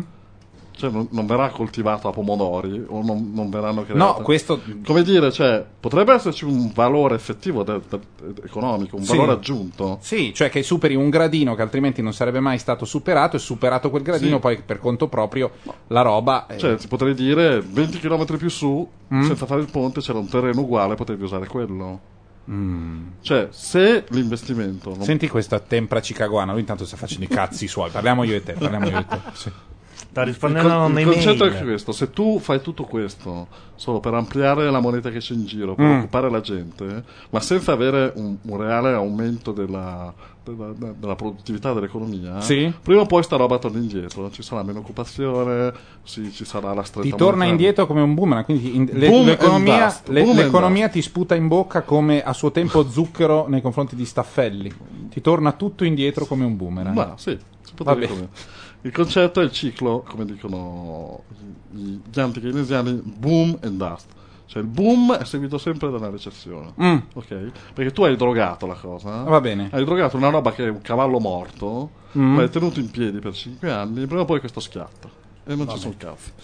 E questo è un esempio, per esempio, viene molto usato questa critica Sì. sul boom immobiliare americano. Mm. Il boom immobiliare americano era case di gente che non se lo possono permettere, Mm. Che non hanno fatto niente per poterselo permettere, non hanno il reddito per pagarle. Mm. Tu hai drogato il credito, hai abbassato i tassi di interesse, hai Sì. dato la garanzia pubblica, tutti hanno comprato case, ok? Mm. Però non avevano la possibilità di pagarla perché non avevano un lavoro, per esempio. Mm. Prima o poi sta roba ti torna indietro. Perché Eh, purtroppo alla radio non si vede il gesto, però se avete una No, webcam, però- no, il gesto di una Paolo webcam. è quello del polso. Ti torna indietro, ti torna dietro, direi. torna dietro. Mm. Per esempio, secondo me, la crisi subprime è un buon modo per contestare la, la teoria keynesiana perché è stato fatto un qualcosa per avere preoccupazione, per avere la casa per tutti, per ingenerare il boom virtuoso. Mm. Boom a un certo punto si sono accorti che i, gli abitanti, i, i black people di Miami o di Mm. Las Vegas che compravano case da 400 mila dollari non Mm. avevano un lavoro, ma perché? Perché si produce tutto in Cina, Mm. ok? Questi non potrebbero avere un lavoro, quindi anche se comprano la casa, prima o poi non potranno pagarla, Mm. perché hai creato una, una roba artificiale, hai- Sì. hai, scaldato l'economia per niente e infatti è crollato tutto, perché, perché se il sistema avesse tipo fatto lavorare queste persone a produrre automobili, Mm. invece che in Giappone, Mm. allora sì, ma visto che non c'è un vero ritorno dell'economia, la bolla monetaria Mm. eh, prima o poi scoppia. Mm. Ed è scoppiata, e, e l'abbiamo visto. Mm. Perfetto. Quindi i... Gli anti-keynesiani, che Ah? sono prima degli austriaci, Mm. sempre prima degli austriaci. Sì. Negli anni 30 la scuola austriaca, eh, vari von Hayek, Mm. von Mises, Bauer, Mm. tutti questi nomi, hanno provato a fare una critica keynesiana sulla teoria del ciclo, dicendo che l'economia ha un suo tasso naturale, la gente consuma quando vuole consumare, risparmia quando vuole risparmiare e investe quando è il caso di farlo. La famosa frase di Fonai, non rompete i coglioni. Esatto. Lui ha scritto un bellissimo libro che è The Road to Self-Dom, La strada per la schiavitù, che è un inno al liberismo non solo in economia, ma anche in filosofia, in politica, eccetera, eccetera. Che dice che il sistema ha un suo ciclo e tu non gli devi rompere il cazzo. Cioè, non devi. Se questo vuole fare le curve come Mm. vuole lui, tu non puoi gonfiare le curve, gonfiare le pressioni. Cioè, alla fine fai più o meno quello che fa lui, ma a, a prezzo di. Di, causi- di, di- È di, un, di un pragmatismo totale, non è per niente eh, ideologico, Spendibile. Cioè è totalmente pragmatico. È così, non rompete i coglioni, perché Esatto. le cose vanno come devono E andare. infatti questa te- teoria non ha avuto molto fascino, Mm. anche perché, soprattutto, alla politica se gli dici stai ferma, non è che prenda il cuore questa Sì, cosa. Cioè, la gente vuole rendersi utile. Per cui la teoria keynesiana è molto più. No? Ah, Molto sì, più mi metto e faccio, però- Faccio, faccio io, ti aiuto, spendiamo, facciamo il fondo. Però nella critica, nella critica a Keynes legata a- appunto um, al, um, per esempio al New Deal di Sì. Roosevelt sono riusciti a dimostrare che il New Deal ha avuto il suo dust o no? O in quel caso il New, il New Deal è stato un investimento keynesiano oculato e quindi non inculato, per dire una roba che poi nel podcast suonerà un po' forse incongrua, però adesso è l'una di notte. Eh, il problema. Guarda che l'ho messo in crisi. No, no. Tanto lui risponde alle mail. Tu rispondi alle mail. risposta. Risate false e risponde alle mail. Allora, in realtà vi ho seguito quest'ultima parte, keynesiani perché- dicono di sì. Cioè, quella è la spiegazione di come Se sei bravo, è uscita dalla depressione con Mm. la spesa pubblica. Mm. I maligni dicono sì, soprattutto in Germania con Hitler, grazie alla spesa pubblica, il sistema è uscito dalla, eh, diciamo da- dal disastro. Sì. Ed in parte è vero, Mm. perché la Germania negli anni 30 si era ripresa grazie alle spese per gli armamenti. Sì.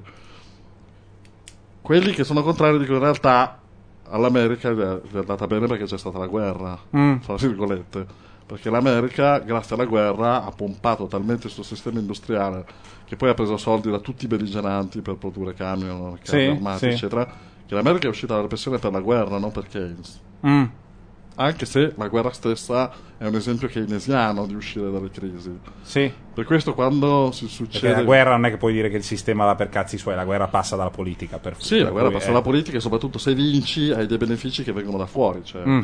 Eh, le risorse, ti appropri di roba, no? Certo. Eh, petrolio, oro, Sì. valute, eccetera. Quindi E ritorna al signoraggio.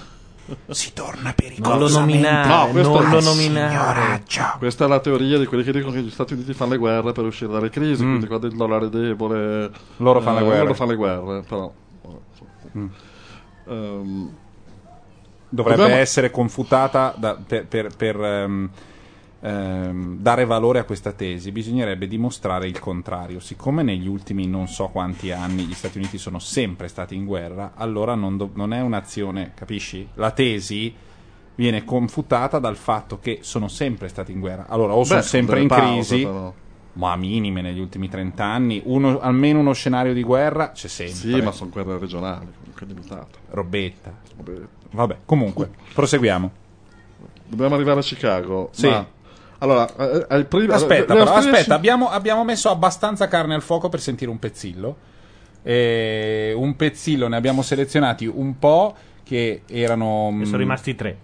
Sì, ne sono rimasti tre, ma perché non abbiamo. Ah, non ne abbiamo tanti di Chicago. Alla fine di Chicago ne abbiamo pochi. Poi tenetevi 5 minuti che c'è un pezzettino di un video rap molto carino su Keynes con il mondo. Allora, visto che siamo ancora su Keynes, mm, e ci- mm, insomma, quindi siamo ancora su Cambridge, um, un musicista che è stato fondamentale in una certa fase, poi un paio d'anni fa è schiattato ehm, e poi il gruppo in cui lui suonava, cantava e componeva i pezzi è diventato molto più famoso di lui, però insomma era questo qui e si chiamava Sid Barrett. I want to tell you a story about a little man, if I can. A gnome named Grimble Grumble, and little gnomes stay in their homes, eating, sleeping, drinking their wine. He wore a scarlet tunic, a blue-green hood. It looked quite good. He had a big adventure amidst the grass, fresh air at last. Whining, dining, biding his time. And then one day, hooray, another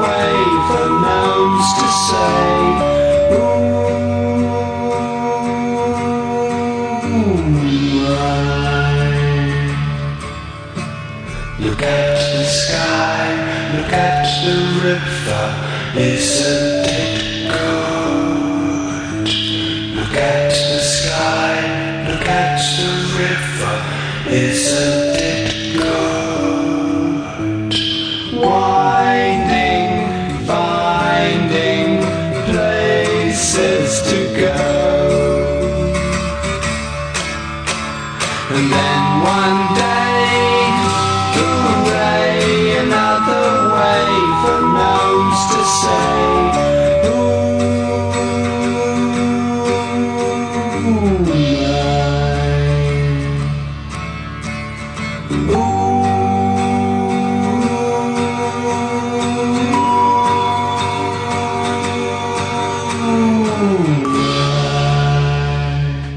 Dal primo album dei Pink Floyd, The Piper at the Gates of Dawn. Ma perché questo per Chicago? Perché, per Cambridge.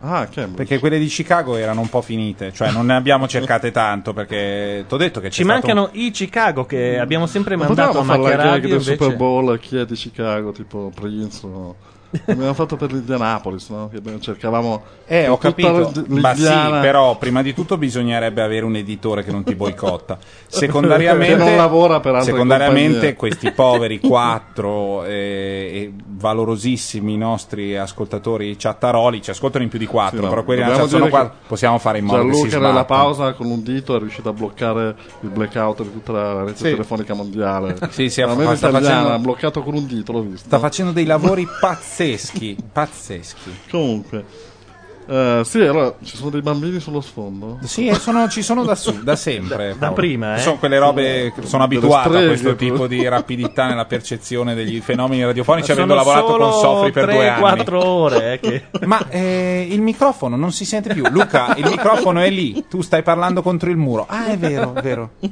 Non mi segue. Eh, Abbiamo anche addirittura detto: Ma perché i bambini e tutto il Sì, resto? sì, sì, ma lui intanto era preso dalla scuola. Allora, arriviamo Vabbè, a allora- questa scuola di Chicago. Sì, allora, Chicago di notte, come diceva Pierino in un film. mostrando un cesso Abbiamo con una candela. come, come l'attacco degli austriaci contro Keynes no, eh, con una teoria, come hai detto tu, com'è che hai detto triste o comunque hai detto poco Sfigata, senza sfigata, mordente. senza Eh. mordente, cioè Eh. lasciate fare perché la gente eh, sa nel suo piccolo dov'è Mm. la verità, quindi è un'idea liberista ma poco affascinante perché non scatena le forze mondiali, Mm. eh, eccetera. Poi l'Austria, diciamoci la verità, alla fine degli anni 50 l'Austria ormai una ridotta alpina. Ma un paese di c'è- merda, dai, diciamo. Dopo il crollo della Mitteleuropa, Sì, non è che sì. gli austriaci possono parlare quanto vogliono, ma gli manca Mm. la potenza della civiltà a spalleggiarli. Mm. E quindi la fiaccola dei rompicoglioni anticheynesiani è andata a Chicago, Mm. o comunque ai movimenti neoliberisti americani, eh, attraverso qualcosa di ancora più triste, se vogliamo, come analisi, però ancora più, se vogliamo, più moderna. E soprattutto la scuola di Chicago è identificata con eh, un economista che si chiama Friedman, che Mm. non è quel Friedman che... Consumatori non è quello. Non è quello Non che è era quello. sull'autobus a due piani a Dubai insieme a me. Quando sono andato a fare il sightseeing c'era Friedman. Eh. non era quello, Mm. ma eh, appunto Friedman, eh, che non mi ricordo se è Milton o Thomas, chi dei due, vabbè, comunque, Mm. praticamente può- te lo può cercare Gianluca quando ha risposto alle sia sette Mi- mail. Milton, te lo- te lo no. Eh. No, no, stavo cercando i Chicago, figurati. Ah, ok. E ho scoperto che quelli che io pensavo fossero i Chicago, che cantavano la Sono canzone- i Boston. Sono i Boston. Sei veramente un tamarro col botto. Guarda, andiamo avanti. Praticamente Friedman divenne famoso perché scrisse assieme a un'altra, una sua giovane assistente che, che tra l'altro è ancora viva e hanno sentito un'intervista tempo fa sulla crisi americana. Loro scrissero la storia monetaria degli Stati Uniti. Mm. Cioè, loro partirono dall'unificazione, Mm. o- no, dal 1860, insomma, Mm. c'erano ancora i, i cowboy, Eh? e scrissero la storia monetaria, che vuol dire una serie di tabelle Mm? con tutta la quantità di moneta in giro nell'economia americana, Mm. intesa come appunto valuta, conti correnti, eccetera. Un librone enorme Mm? di soli numeri, Ah, di pura compilazione di pura numeri. compilazione, Mm? e loro in poche parole dimostrarono che alla fine eh, l'inflazione è un fenomeno monetario, questa è un po' l'uscita. Del, Mm. Vuol dire che tutto quello che cerchi di fare per aumentare il credito, mettere più moneta nel sistema, eccetera, si trasforma esclusivamente in inflazione. Cioè non fa crescere l'economia Mm? dal punto di vista reale, come abbiamo detto prima, cioè nel nostro caso non crea una agricoltura su quel pezzo di terreno valorizzato dal ponte, Mm. inutile, Mm? ma fa solo alzare il prezzo di quel terreno. Fa solo crescere i prezzi. Ah, ok. E quindi è un fenomeno effimero che fa male perché comunque la crescita dei prezzi è un danno per l'economia perché non aiuta i più deboli, Mhm. eccetera, eccetera. Alla fine tutti questi tentativi keynesiani di rigirare la frittata, di tenerla a piena occupazione, in realtà prima o poi quegli occupati verranno licenziati, non, non troveranno un altro lavoro, Mm. eh, l'economia farà esattamente quello che avrebbe fatto senza tutti questi stimoli Mm? e tutto diventa inflazione. Quindi, messaggio come gli austriaci, Mm? È Non rompete state i coglioni. Non State- rompete i coglioni state all'economia. State fermi e Fate fate solo fare. cazzate. Ok. Eh, il mantra monetarista è eh, cosa dovrebbe fare un monetarista che arrivasse al vertice della Fed? Chiuderla. Cioè, questo è, eh, chi, le banche centrali sono inutili, sono dannose, Mm? creano continuamente quello che si chiama un bias. Mm? Quindi un crea- orientamento. Sì, una- eh? Ma alla fine sono inutili, creano solo un aumento dei Perché tanto tu orienti una roba da una parte, poi ritorna in tre, allora fai il Sì, doppio della correggi, fatica, correggi. doppia, eh, fai- confondi le menti di chi dovrebbe investire. Metti una doppia, cosa dire? Tipo schedina? Metto la doppia su Avellino Udinese. No, cioè, confondono le idee a tutti gli operatori del sistema Ah, che sì. saprebbero quando e come investire. Sì? Alla fine Keynes dice c'è tanto risparmio in giro ma la gente non, non- non lo vuol fare perché ha paura, non lo capisce Mm. o in certi settori come la sanità per dire altri, Mm. non c'è, non vedono un ritorno. Gli altri dicono non è vero, quel risparmio se c'è si forma prima o poi da qualche parte andrà, andrà Mm. dove serve Sì? e se non ci va cazzi Cazzi del Cazzi, risparmio esatto. cazzi del sistema. È una una cosa molto liberista. La- Mm. Perché eh, Chicago, dove Friedman ha scritto sto librone, ha studiato, ha insegnato, eccetera, è poi diventato la fiaccola di questo movimento neoliberista economico Mm. in contrapposizione a Cambridge. Mm. Quindi da Chicago si è un po' eh, diventata appunto la, la nemica Mm? di Cambridge, ideologicamente parlando. Ancora adesso funziona così? Come scuola economica a Cambridge ancora adesso ci sono economisti che sono più o Sì, meno... che ne- adesso negli ultimi anni le ortodossie si sono un po' Sì, inchi- sm- sminchiate. con tutta la globalizzazione della tecnologia crea- perché questi economisti ragionavano in sistemi di paesi chiusi Sì. cioè non dicevano "No, invece di fare una buca in America andiamo a fare una fabbrica di Sì. palline ping pong a Shanghai Non lo potevano dire. non no. lo potevano dire Quindi adesso si è adesso talmente- è tu- cioè, a livello globale ci sono delle forze che Hai trovato Chicago tu? No. Per cui l'ortodossia Sto rispondendo economica alla si è- gente che ci si è un chiede. po' smontata. Keynes alle prime critiche, la, la vera critica keynesiana è tu fai tutto sto casino, non serve a niente, Mm. crei confusione perché l'hai fatto. Stronzo. Stronzo, perché nel lungo periodo crei solo dei danni. E la risposta di Keynes, che secondo me sintetizza tutto, sia Mm. la persona che l- Sì. l'idea, è che tanto famosa questa frase, nel lungo periodo siamo tutti morti. Cioè lui diceva, è inutile che pensiamo che succede fra cent'anni, quello che succede fra cent'anni, in parte dipende da quello che facciamo oggi, Mm. quindi non far niente, come dire, non aumenta la probabilità che noi staremo meglio, non, Sì. non lo possiamo sapere. Certo. Oggi abbiamo delle informazioni e possiamo fare delle cose, fra cent'anni che cazzo ne sappiamo? Ma cosa fai? Psicopatico grave! È che è partito troppo veloce YouTube. Eh, mi sono reso conto. Prima di schiacciare pausa. E quindi gli dice, ci preoccuperemo poi fra cent'anni, che poi è una regola Anche perché- importante. eh. Dice anche molto di Keynes perché è un po' come dire, cioè quando sono morto io tanto, so come dire. eh, Beh, ho capito, però eff- talmente... effettivamente gli altri sono tu- super pragmatisti, però rispetto all'economia, cioè nel, mm, dal punto di vista politico loro dicono non c'è nulla da fare, il sistema è un po' assurdo.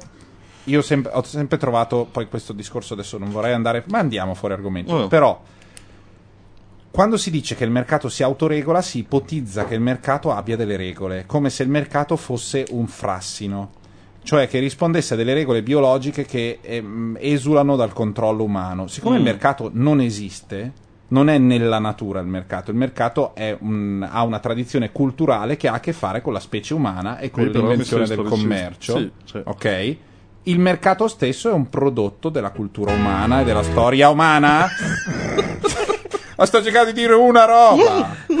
Come si fa a pensare che funzioni per conto proprio? Funzioneranno delle regole che sono state poste sono delle prima. regole umane, cioè la regola che più il prezzo si alza e più meno compri è un concetto di, come dire, di Sì, di è così, è così all'interno che- della nostra logica. Della... cioè, sì, noi- poi il nostro comportamento utilitarista è una cosa innata, cioè non so come dire. Va bene, no, no, su questo sono d'accordo con te, però pensare che grossi sistemi economici si regolino da solo, da soli, in assoluto mi sembra sempre, un- come dire, un- è come se non esistesse prima un intervento. Se tu parli di quello, Mm. cioè del mercato e del baratto, io sono d'accordo con te. Io vado, quanto costano le pere? Ho 4. Una pera quanto costa? 7. Va a fanculo, non la compro. Costa 4? Bene, compro una. Costa 2. Compro una pera e un'arancia che costa 1,5. Mi tengo mezzo. Ok. Eh. Su questo siamo d'accordo. Ma quando il sistema è di una complessità straordinaria ed è gestito da infinite regole che sono interne al sistema, tipo la vendita delle scommesse sui posacenere, Eh. cioè si sono costruite delle strutture al di sopra di queste basi del rapporto economico che sono, possiamo anche dire, non innate, ma sono talmente nella cultura dell'umanità che sono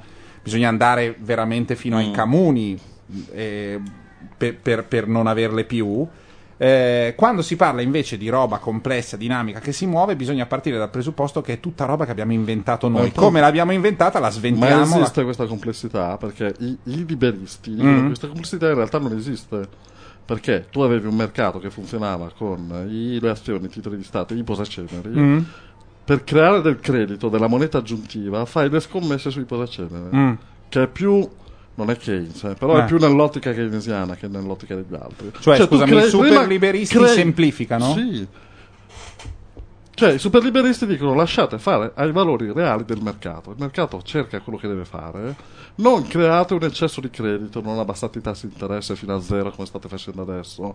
Non, non create della moneta, non date le garanzie sui mutui, perché ti devo garantire che tu prendi il mutuo? Non è la casa, è in affitto. Non è in affitto. Eh, prima o poi tutti non, fanno, non comprano case, i prezzi scenderanno talmente tanto che a quel punto te lo puoi comprare. ma non darmi dei soldi adesso per comprare una casa che non mi posso permettere. Mm. Cioè, quella complessità, loro dicono, "Mm, non esiste, ma è creata dalle banche. Mm. Dalla moneta, dalla, dalla puntata di pre- precedente abbiamo visto che la moneta è diventata una roba così, Mm. fuori controllo. Sì. Creare tutta questo eccesso di, di strumenti monetari non serve a niente e quindi non c'è complessità del sistema. Ma quindi scusami, dentro al. quindi non ci dovrebbe essere. La complessità del sistema è indotta. Sì, esatto. È creata da quelli Che pensano che intervenendo sul sistema aiuta, facendo degli facendo arzigogoli così- si aiuti. Invece Ok. l'arzigogolo è nemico del non la Gre- rompere. la Grecia Ah. doveva fallire? Ah. Ok, facciamola fallire. Non i titoli della Grecia passano dalle banche agli stati, che così facendo comunque devono ricorrere alla BCE, che come prenderà questi titoli aumenterà il rischio del sistema, creando un artificio Ah. che era uguale a far fallire la Grecia. Ah, vedi, questo non... Una roba che mi fa imbestialire, anche se ne stiamo parlando adesso, sembra di farsi le seghe da soli, cioè che si fanno sempre da soli, ma insomma a vicenda. E... Che immagino. E... Che non me l'ha mai spiegata a scuola sta roba qui. Mai. Eh, ma- che sono quattro sì, robe, perché- prendi Landi e te lo spiega. Adesso non che tu vabbè. sia l'ultimo dei pirla, Si però prendi uno che... Io in economia però avevo 5. Ma no, ho capito, ma tu hai fatto economia. Però è facile sta roba qui. Tu in, in due mesi a uno di terza liceo gliela spieghi qualcosa rimane attaccato di Keynes e di Chicago. Invece di rompermi i coglioni con Hegel, che non mi ricordo niente, perché come ti spiegano la filosofia moderna, non ricordi una sega, spiegatemi meglio quella roba lì, segate un po' di roba di, di, di, di Spinoza, non lo so, c'è Hai roba che non ti peggio, ricordi. l'economia è spiegata ancora peggio. E appunto dico, spiegatemi almeno questa, che tutti, ah perché keynesiani, leggo keynesiano da una vita, me lo deve spiegare l'Andy Paolo a 36 anni a Radio Nation, Io grande andavo- servizio di Radio Nation, laddove altre, altre emittenti, non voglio fare nomi, non intervengono, noi sì. Io andavo in una scuola di, di preti, eh, professio- professoressa eh, keynesiana, Mm? che quando c'era da citare, poi c'era anche quell'altro Marx. C'era Marx. Ah, sì? Marx. Vabbè. Era un po' Eh, così. beh, infatti, molti hanno detto, Marx. molti pensano che Keynes sia un Marx coi baffi, cioè Sì. un addolcire, mentre lui era a dire no, state attenti che se non fate così finite. È un po' la socialdemocrazia versus il comunismo. Sì, ok? ho capito, ho capito. Però, Quindi è un per- po' il dire, compagno Chica- Bersani, sì. Bersani contro Esatto. Vendola. No, in Italia Beh, non oh. credo che esista nessun liberista vero in Italia. Forse Beh, vero? Benedetto dalla vedova. Madonna santa. No, comunque per tornare, scusate. No, perché poi è questa la roba che ti Perché dicono. No, Chicago- perché gli ospedali, se l'ospedale è inefficiente e mette le protesi per guadagnare sulle protesi, poi la gente non ci andrà più, quindi quell'ospedale fallirà e nel tempo verrà un ospedale migliore. Nel frattempo tu. Cioè, se la variabile del tempo Mm. è a zero, Sì. io in questo sono sui servizi sono keynesiano. Tu devi fare in modo che ci sia un controllo tale per cui non, deve- non deve- non devono essere i tempi del sistema. Sì, perché il sistema ha anche un fallimenti del mercato, in macroeconomia, cioè quando il mercato con le regole del mercato non, non riesce, Eh. cioè la sanità, cioè, lo scopo è farti star bene, no? non essere efficienti, no? Certo. Quindi il mercato non c'entra. Eh, appunto, Cioè, lo puoi mettere, la sanità può c'entra. anche serenamente andare in pari. Sì, però anche qua non è che Friedman o i monetaristi ti direbbero, cioè loro sono concentrati sul concetto di aggregato, risparmio, moneta. Mm, sì, se non solo nella- non è che dici ah no, muori, stronzo. Cioè. Certo, però i super mega Sì, liberisti, super mega liberisti da- ti direbbero- della Vedova e compagnia, que- loro sono per il Comunque il mercato Sì, arriva certo, dove lo esatto. Stato fa fatica, è inefficiente, bla- invece il mercato, come insegna il blackout in California, lasciato a cazzi propri, il mercato Eh, anche la Però sanità negli Stati be- Uniti. Sì, sì. mm, Però non esiste un paese oggi che sia completamente che non sia un po' keynesiano in tutto Mm, il mondo. eh, appunto. Cioè, quindi sono regole, sono entrate nella, diciamo, nel, nel bagaglio culturale.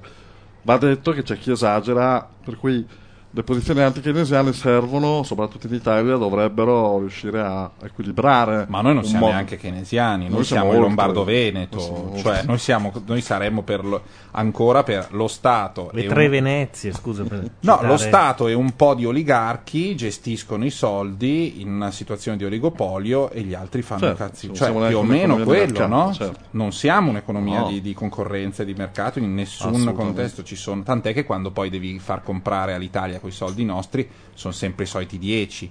Non è arrivato Katzenmüller, un nuovo investitore, sono Ah, sempre beh. quelli. Infatti, ovviamente queste cose la teoria economica non le può catturare, perché sono fatti problemi degli uomini, no? Sì.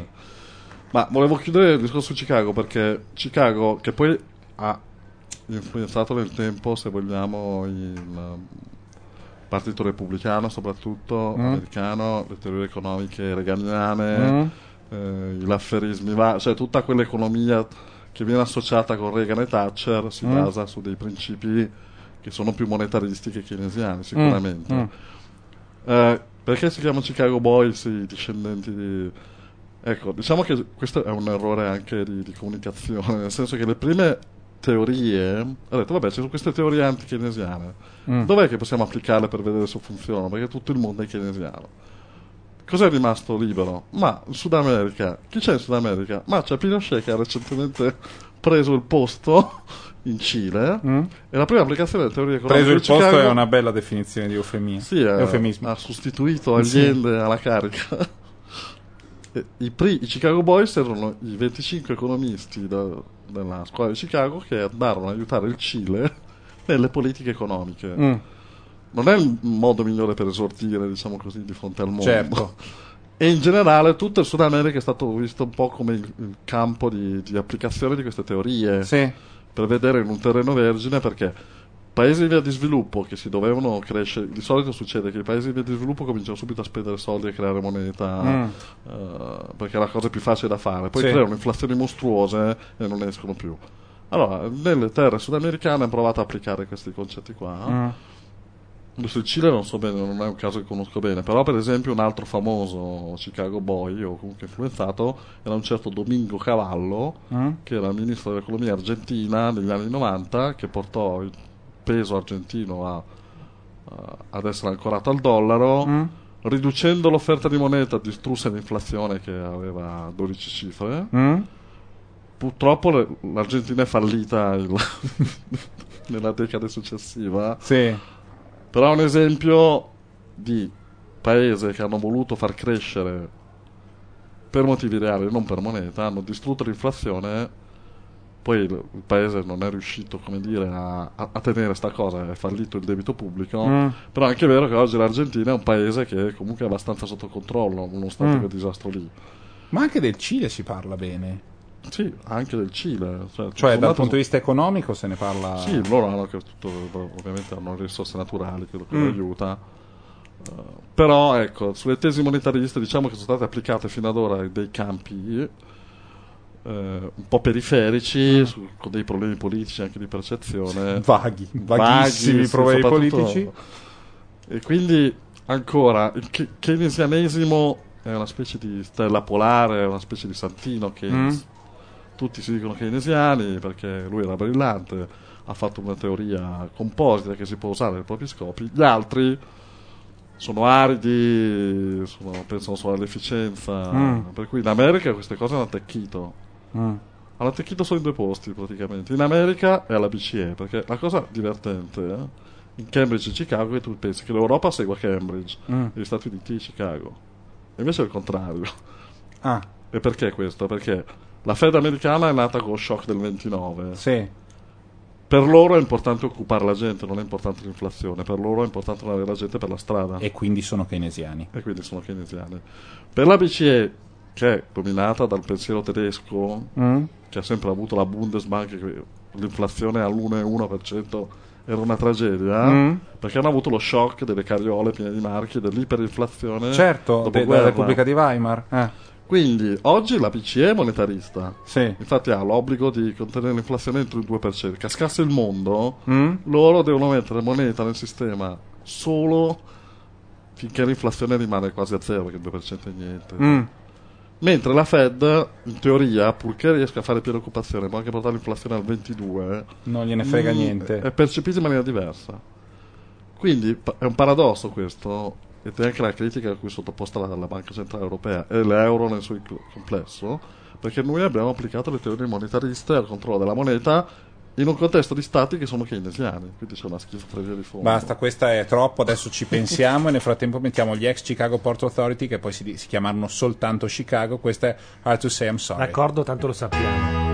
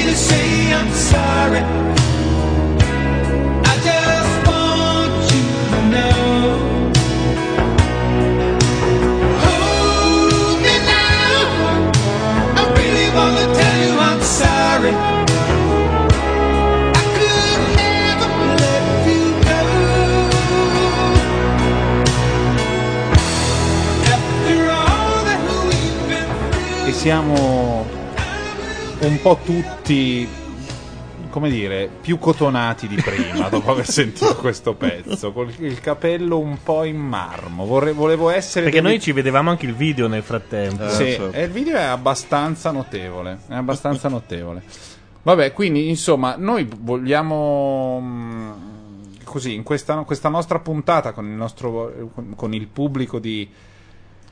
Probabilmente della, della re- della rete in internet dell'associazione per una filologia friulana, lì non, non so, siamo, ma non voglio con questo, per esempio, sputare fango su Ugo da Como, che si è unito ai nostri commentatori eh, della chat. Sappiamo che capita che gli editori, per, per strane ragioni Sì. apparentemente incomprensibili, controprogrammato. dice- sai come quando, quando comprano una serie, un telefilm perché non ce l'abbia la concorrenza? Ah, certo. E poi lo mandano in onda alle 2 di notte. Perché se lo mandano alle 9 fanno la, pro- la- la- la- la promozione seria, poi finisce che la fiction su un papa sconosciuto non la guarda più Certo. nessuno. Allora, allo stesso modo, io e Paolo saremmo potuti andare in un'altra rete. eh, in- Sì, insomma, CNN, come minimo. No, ma anche un'altra eh, così, non so, Excite per esempio, ho avuto de- dei contatti, eh, eccetera, e, e invece Gianluca ci ha allocati qui per poi segarci le Ma gambe. non è vero, e- mezz'ora ho dovuto seguire mezz'ora. una- un'altra No, cosa. Certo, nel frattempo da ieri si sapeva di questa puntata e non hai messo su niente, sei stato qui a smanubriarti No, ma anche in no, rete. comunque sono- questi sono argomenti anche difficilmente hanno maggiore audience in un'aula universitaria. No, ma certo, ma noi siamo in grado di drogare, No, in, questo, in questo essere keynesiani, drogare il mercato con un po' di figa. E, Ma infatti nella prossima funzionare. puntata parleremo tipo di Marx e sesso nell'economia. Figo. Nel frattempo, davanti al toro che c'è davanti alla borsa americana, che simboleggia il mercato quando sale, giusto? The bull and the Sì, bear. esatto. E l'orso quando scende. Esatto. Però è un toro un po'. In realtà. No, è che sta- per eh, capottarsi. Sta no? ruspando, sta me sta ruspando, è capottarsi. toro, è toro incazzato. Eh? C'è un, eh, un rap mh, in cui i protagonisti sono Hayek e Keynes. Sì, cioè esatto. la cultura economica negli Stati Uniti è talmente diffusa che può finire Che sanno chi anche sono. come ghiccata per... No, ma manda l'inizio è molto carino, secondo me, se riusciamo a magari a fa- Ho fare idea solito- che no- non si capisca Ok. una mazzuola, Sì. però insomma... Lord Keynes, welcome, sir. It's a pleasure. The pleasure's all mine. Your Sembra un po' agenda. That won't be necessary. I am the agenda. tell them I've arrived. And then tell them I've arrived. And your name is. Hayek. Hayek è uno sfigato. Eh, infatti. Sono alla reception di un albergo. Sì. E Hayek non Keynes è fighissimo, Lord Certo. Keynes, e Hayek è uno stronzo. E gli hanno dato una camera anni 70, Hayek, un po', un po' triste. Con i libri di Keynes come fossero la Bibbia, la, la Gideon's Bible che c'è tutti in alberghi- gli alberghi americani. Sì, BD Keynes, Keynes sta bevendo un drink e dalla reception telefona Hayek. Freddie. Keynes. Hey, listen, party at the Fed. Already? 20 minutes. Una Lobby. festa alla Fed. John Maynard Keynes. F.A. Hayek. Lui arriva con la metro we're card. opposed. We oppose each other. Mentre Philosophical. Keynes ha la In the same limousine. studio. We've been going back and forth for a century. I want to steer markets. I want them set free. There's a boom and bust cycle. Bello, I want to steer markets, I want them set free. It's the animal spirits. John Maynard Keynes wrote the book on modern Beh, potremmo, potremmo lanciarla su, su, Ma- su Macchia Nera, solo che Macchia Nera è occupato da altro, purtroppo Da non cosa? possiamo... No, ma capisco che ci siano altri impegni, eh. arriva il dio denaro e non si può parlarne, bisogna solo... capisco. Capisco. Comunque, insomma, poi No, è ognuno se lo... divertente, No, sì. sì. No, magari lo mettiamo nel- come video nel post, Sì, dove, esatto. dove ci sarà anche il podcast. Pazzesco, tra sei o sette settimane, dopo i mondiali, perché adesso siamo occupati. A proposito, in- mentre finiamo, eh, sui mondiali come siamo messi? Commenteremo l'Italia, quindi il 14, il Mm. 20, il 21 e non mi ricordo quando, la prima di sera, le altre due il pomeriggio, perché due partite sono mm, il pomeriggio. Ma scusami, e, che, che cosa succede? Alla Siamo fabbrica del vapore, nella città di Milano. nella città di Milano, vabbè andiamo anche in onda in radio, siamo noi soliti, quindi Mm. io, te, Sasaki Fujika, De Mariniz, Gabardini e Ardemagni che si aggiunge Mm. Oh. alla, che peraltro di sport insomma ne Sì. mastica abbastanza e poi avremo degli ospiti che cambiano ogni, ogni puntata. Mm. Fabbrica del vapore è una situazione tipo cortile. Fabbrica del Vapore adesso non mi ricordo esattamente la- l'indirizzo, però è vicino al cimitero In monumentale a Milano, posto anche Fighetto dove è il terzo Procaccini, polo del sì. Salone è del alla Mobile. fine di via Procaccini. È il terzo E- polo? Sì, non so quale sia il secondo, perché so che c'è il Super Studio più è il primo. Eh, mi manca il secondo polo, dovrebbe essere La fiera? no, l'isola, credo. Mm. All'isola. Sì. E poi c'è il salone E poi c'è il Ma dove Berlusconi arriva di corsa, viene acclamato, se ne va perché c'è la tempesta e poi va alla festa di Noemi Letizia, è il primo polo. Quello è il primo polo, sì, è via Savona. Mm, va bene, no, era solo per ricordare quella roba lì, eh.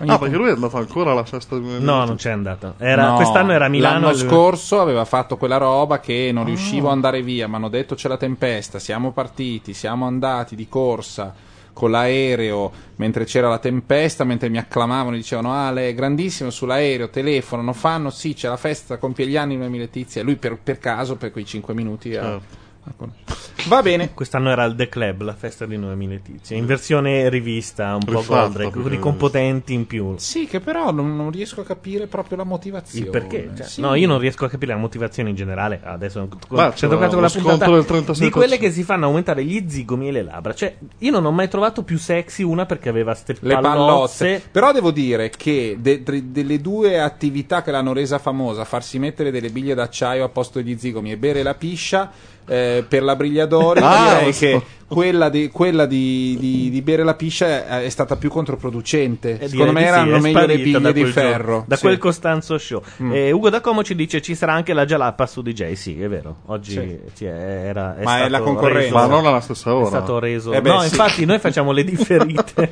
Comunque è la, concor- è la concorrenza, per cui Certo. eh, ma vedrai. questo è di- Massena è lì. Eh, l'ec- L'ecumenismo catto comunista di Gianluca potrebbe portare addirittura a mandare in onda dei pezzi per dire sì, L'abbiamo loro fatto. sono più bravi. Sì, qui, ma la fabbrica del vapore, se ti azzardi a farlo, tiro le micette puzzolenti in giro, mando via la gente, Peraltro, non so, eh, mi faccio stiamo saltare. tentando A, ovviamente, di farci finanziare i- gli schermi, che Mm. devono essere delle robe fighe, perché essendo le partite di giorno o comunque di sera, quando c'è ancora luce, bisogna vederli bene. Ma tutto il resto lo stiamo convertendo in vettovaglie, in cose particolari che... Quando dice così vuol dire che non c'è ancora una lira. Per cui eh, sponsor, per cortesia, eh, momento vivi. giusto. Eh, la guerra dei- dei- degli, degli schermi piatti sui mondiali è molto viva. Sappiamo che Media World fa una politica aggressiva in questo Ah, senso. Scommettere Ma noi adesso come- quest'anno tutti fanno le scommesse tipo se vince l'Italia. Sì, No, e vabbè, è andata quella benissimo, è una- è stata geniale. Com'è che si chiama? Win-win situ- Sì, si situation, assicurano sì. per cui... E non solo, l'hanno, l'hanno anche bastardizzata quest'anno, perché C'è tu puoi scegliere. Sì, Quest'anno puoi puoi dire voglio il 30% di sconto subito, oppure se vincono rischio di vincere da quella cifra al triplo. Ci credo o non ci credo? Mi sembra che funzioni Sì. così. Cioè, se, ci- se non ci credi, Che ti fanno il 30% di sconto secco sui televisori. Se ci credi e dici vinceremo, non hai lo sconto subito, ma se poi l'Italia vince, puoi anche vincere il tri- ri- riprenderti i soldi più una Sai altra- cosa direbbe un monetarista? Eh? Tu vai alla SNAI, scommetti sull'Italia, se vinci ti compri. Eh certo. Perché Certo. tutto sto giro Non è un solo, sistema che potresti farti non solo, non è che ti mollano i soldi. E sai cosa succede? Ti, danno i- ti ridanno indietro i soldi di una cosa che hai comprato in buoni. Certo. Quindi sostanzialmente ti stanno convincendo a ricomprare. una Posso dire una cosa da monetarista, perché poi sono- io sono uscito da questa serata. Cambiato? No, ma molto più equidistante. Oh. Da monetarista volevo dire questo. Quando nel 2011 il collega non rompete i Eh, coglioni perché eh. avete drogato il mercato nel 2010 con i mondiali, tutti si sono riempiti di Stanno televisori. aspettando da 4 anni di lanciare i Appunto, televisori. quindi poi non rompete le balle che E invece no, chiedono aiuti, non si, bisogna licenziare la gente. Guarda, sto diventando cicagoano anch'io come l'Obama. Avete ascoltato la seconda puntata di Economica, ce ne sarà una terza, probabilmente adesso ci sono i mondiali, abbiamo un po' di robe da fare, però cercheremo di farne una terza, eh. una quarta, Sesso. eccetera. Parliamo Non di so sesso? come.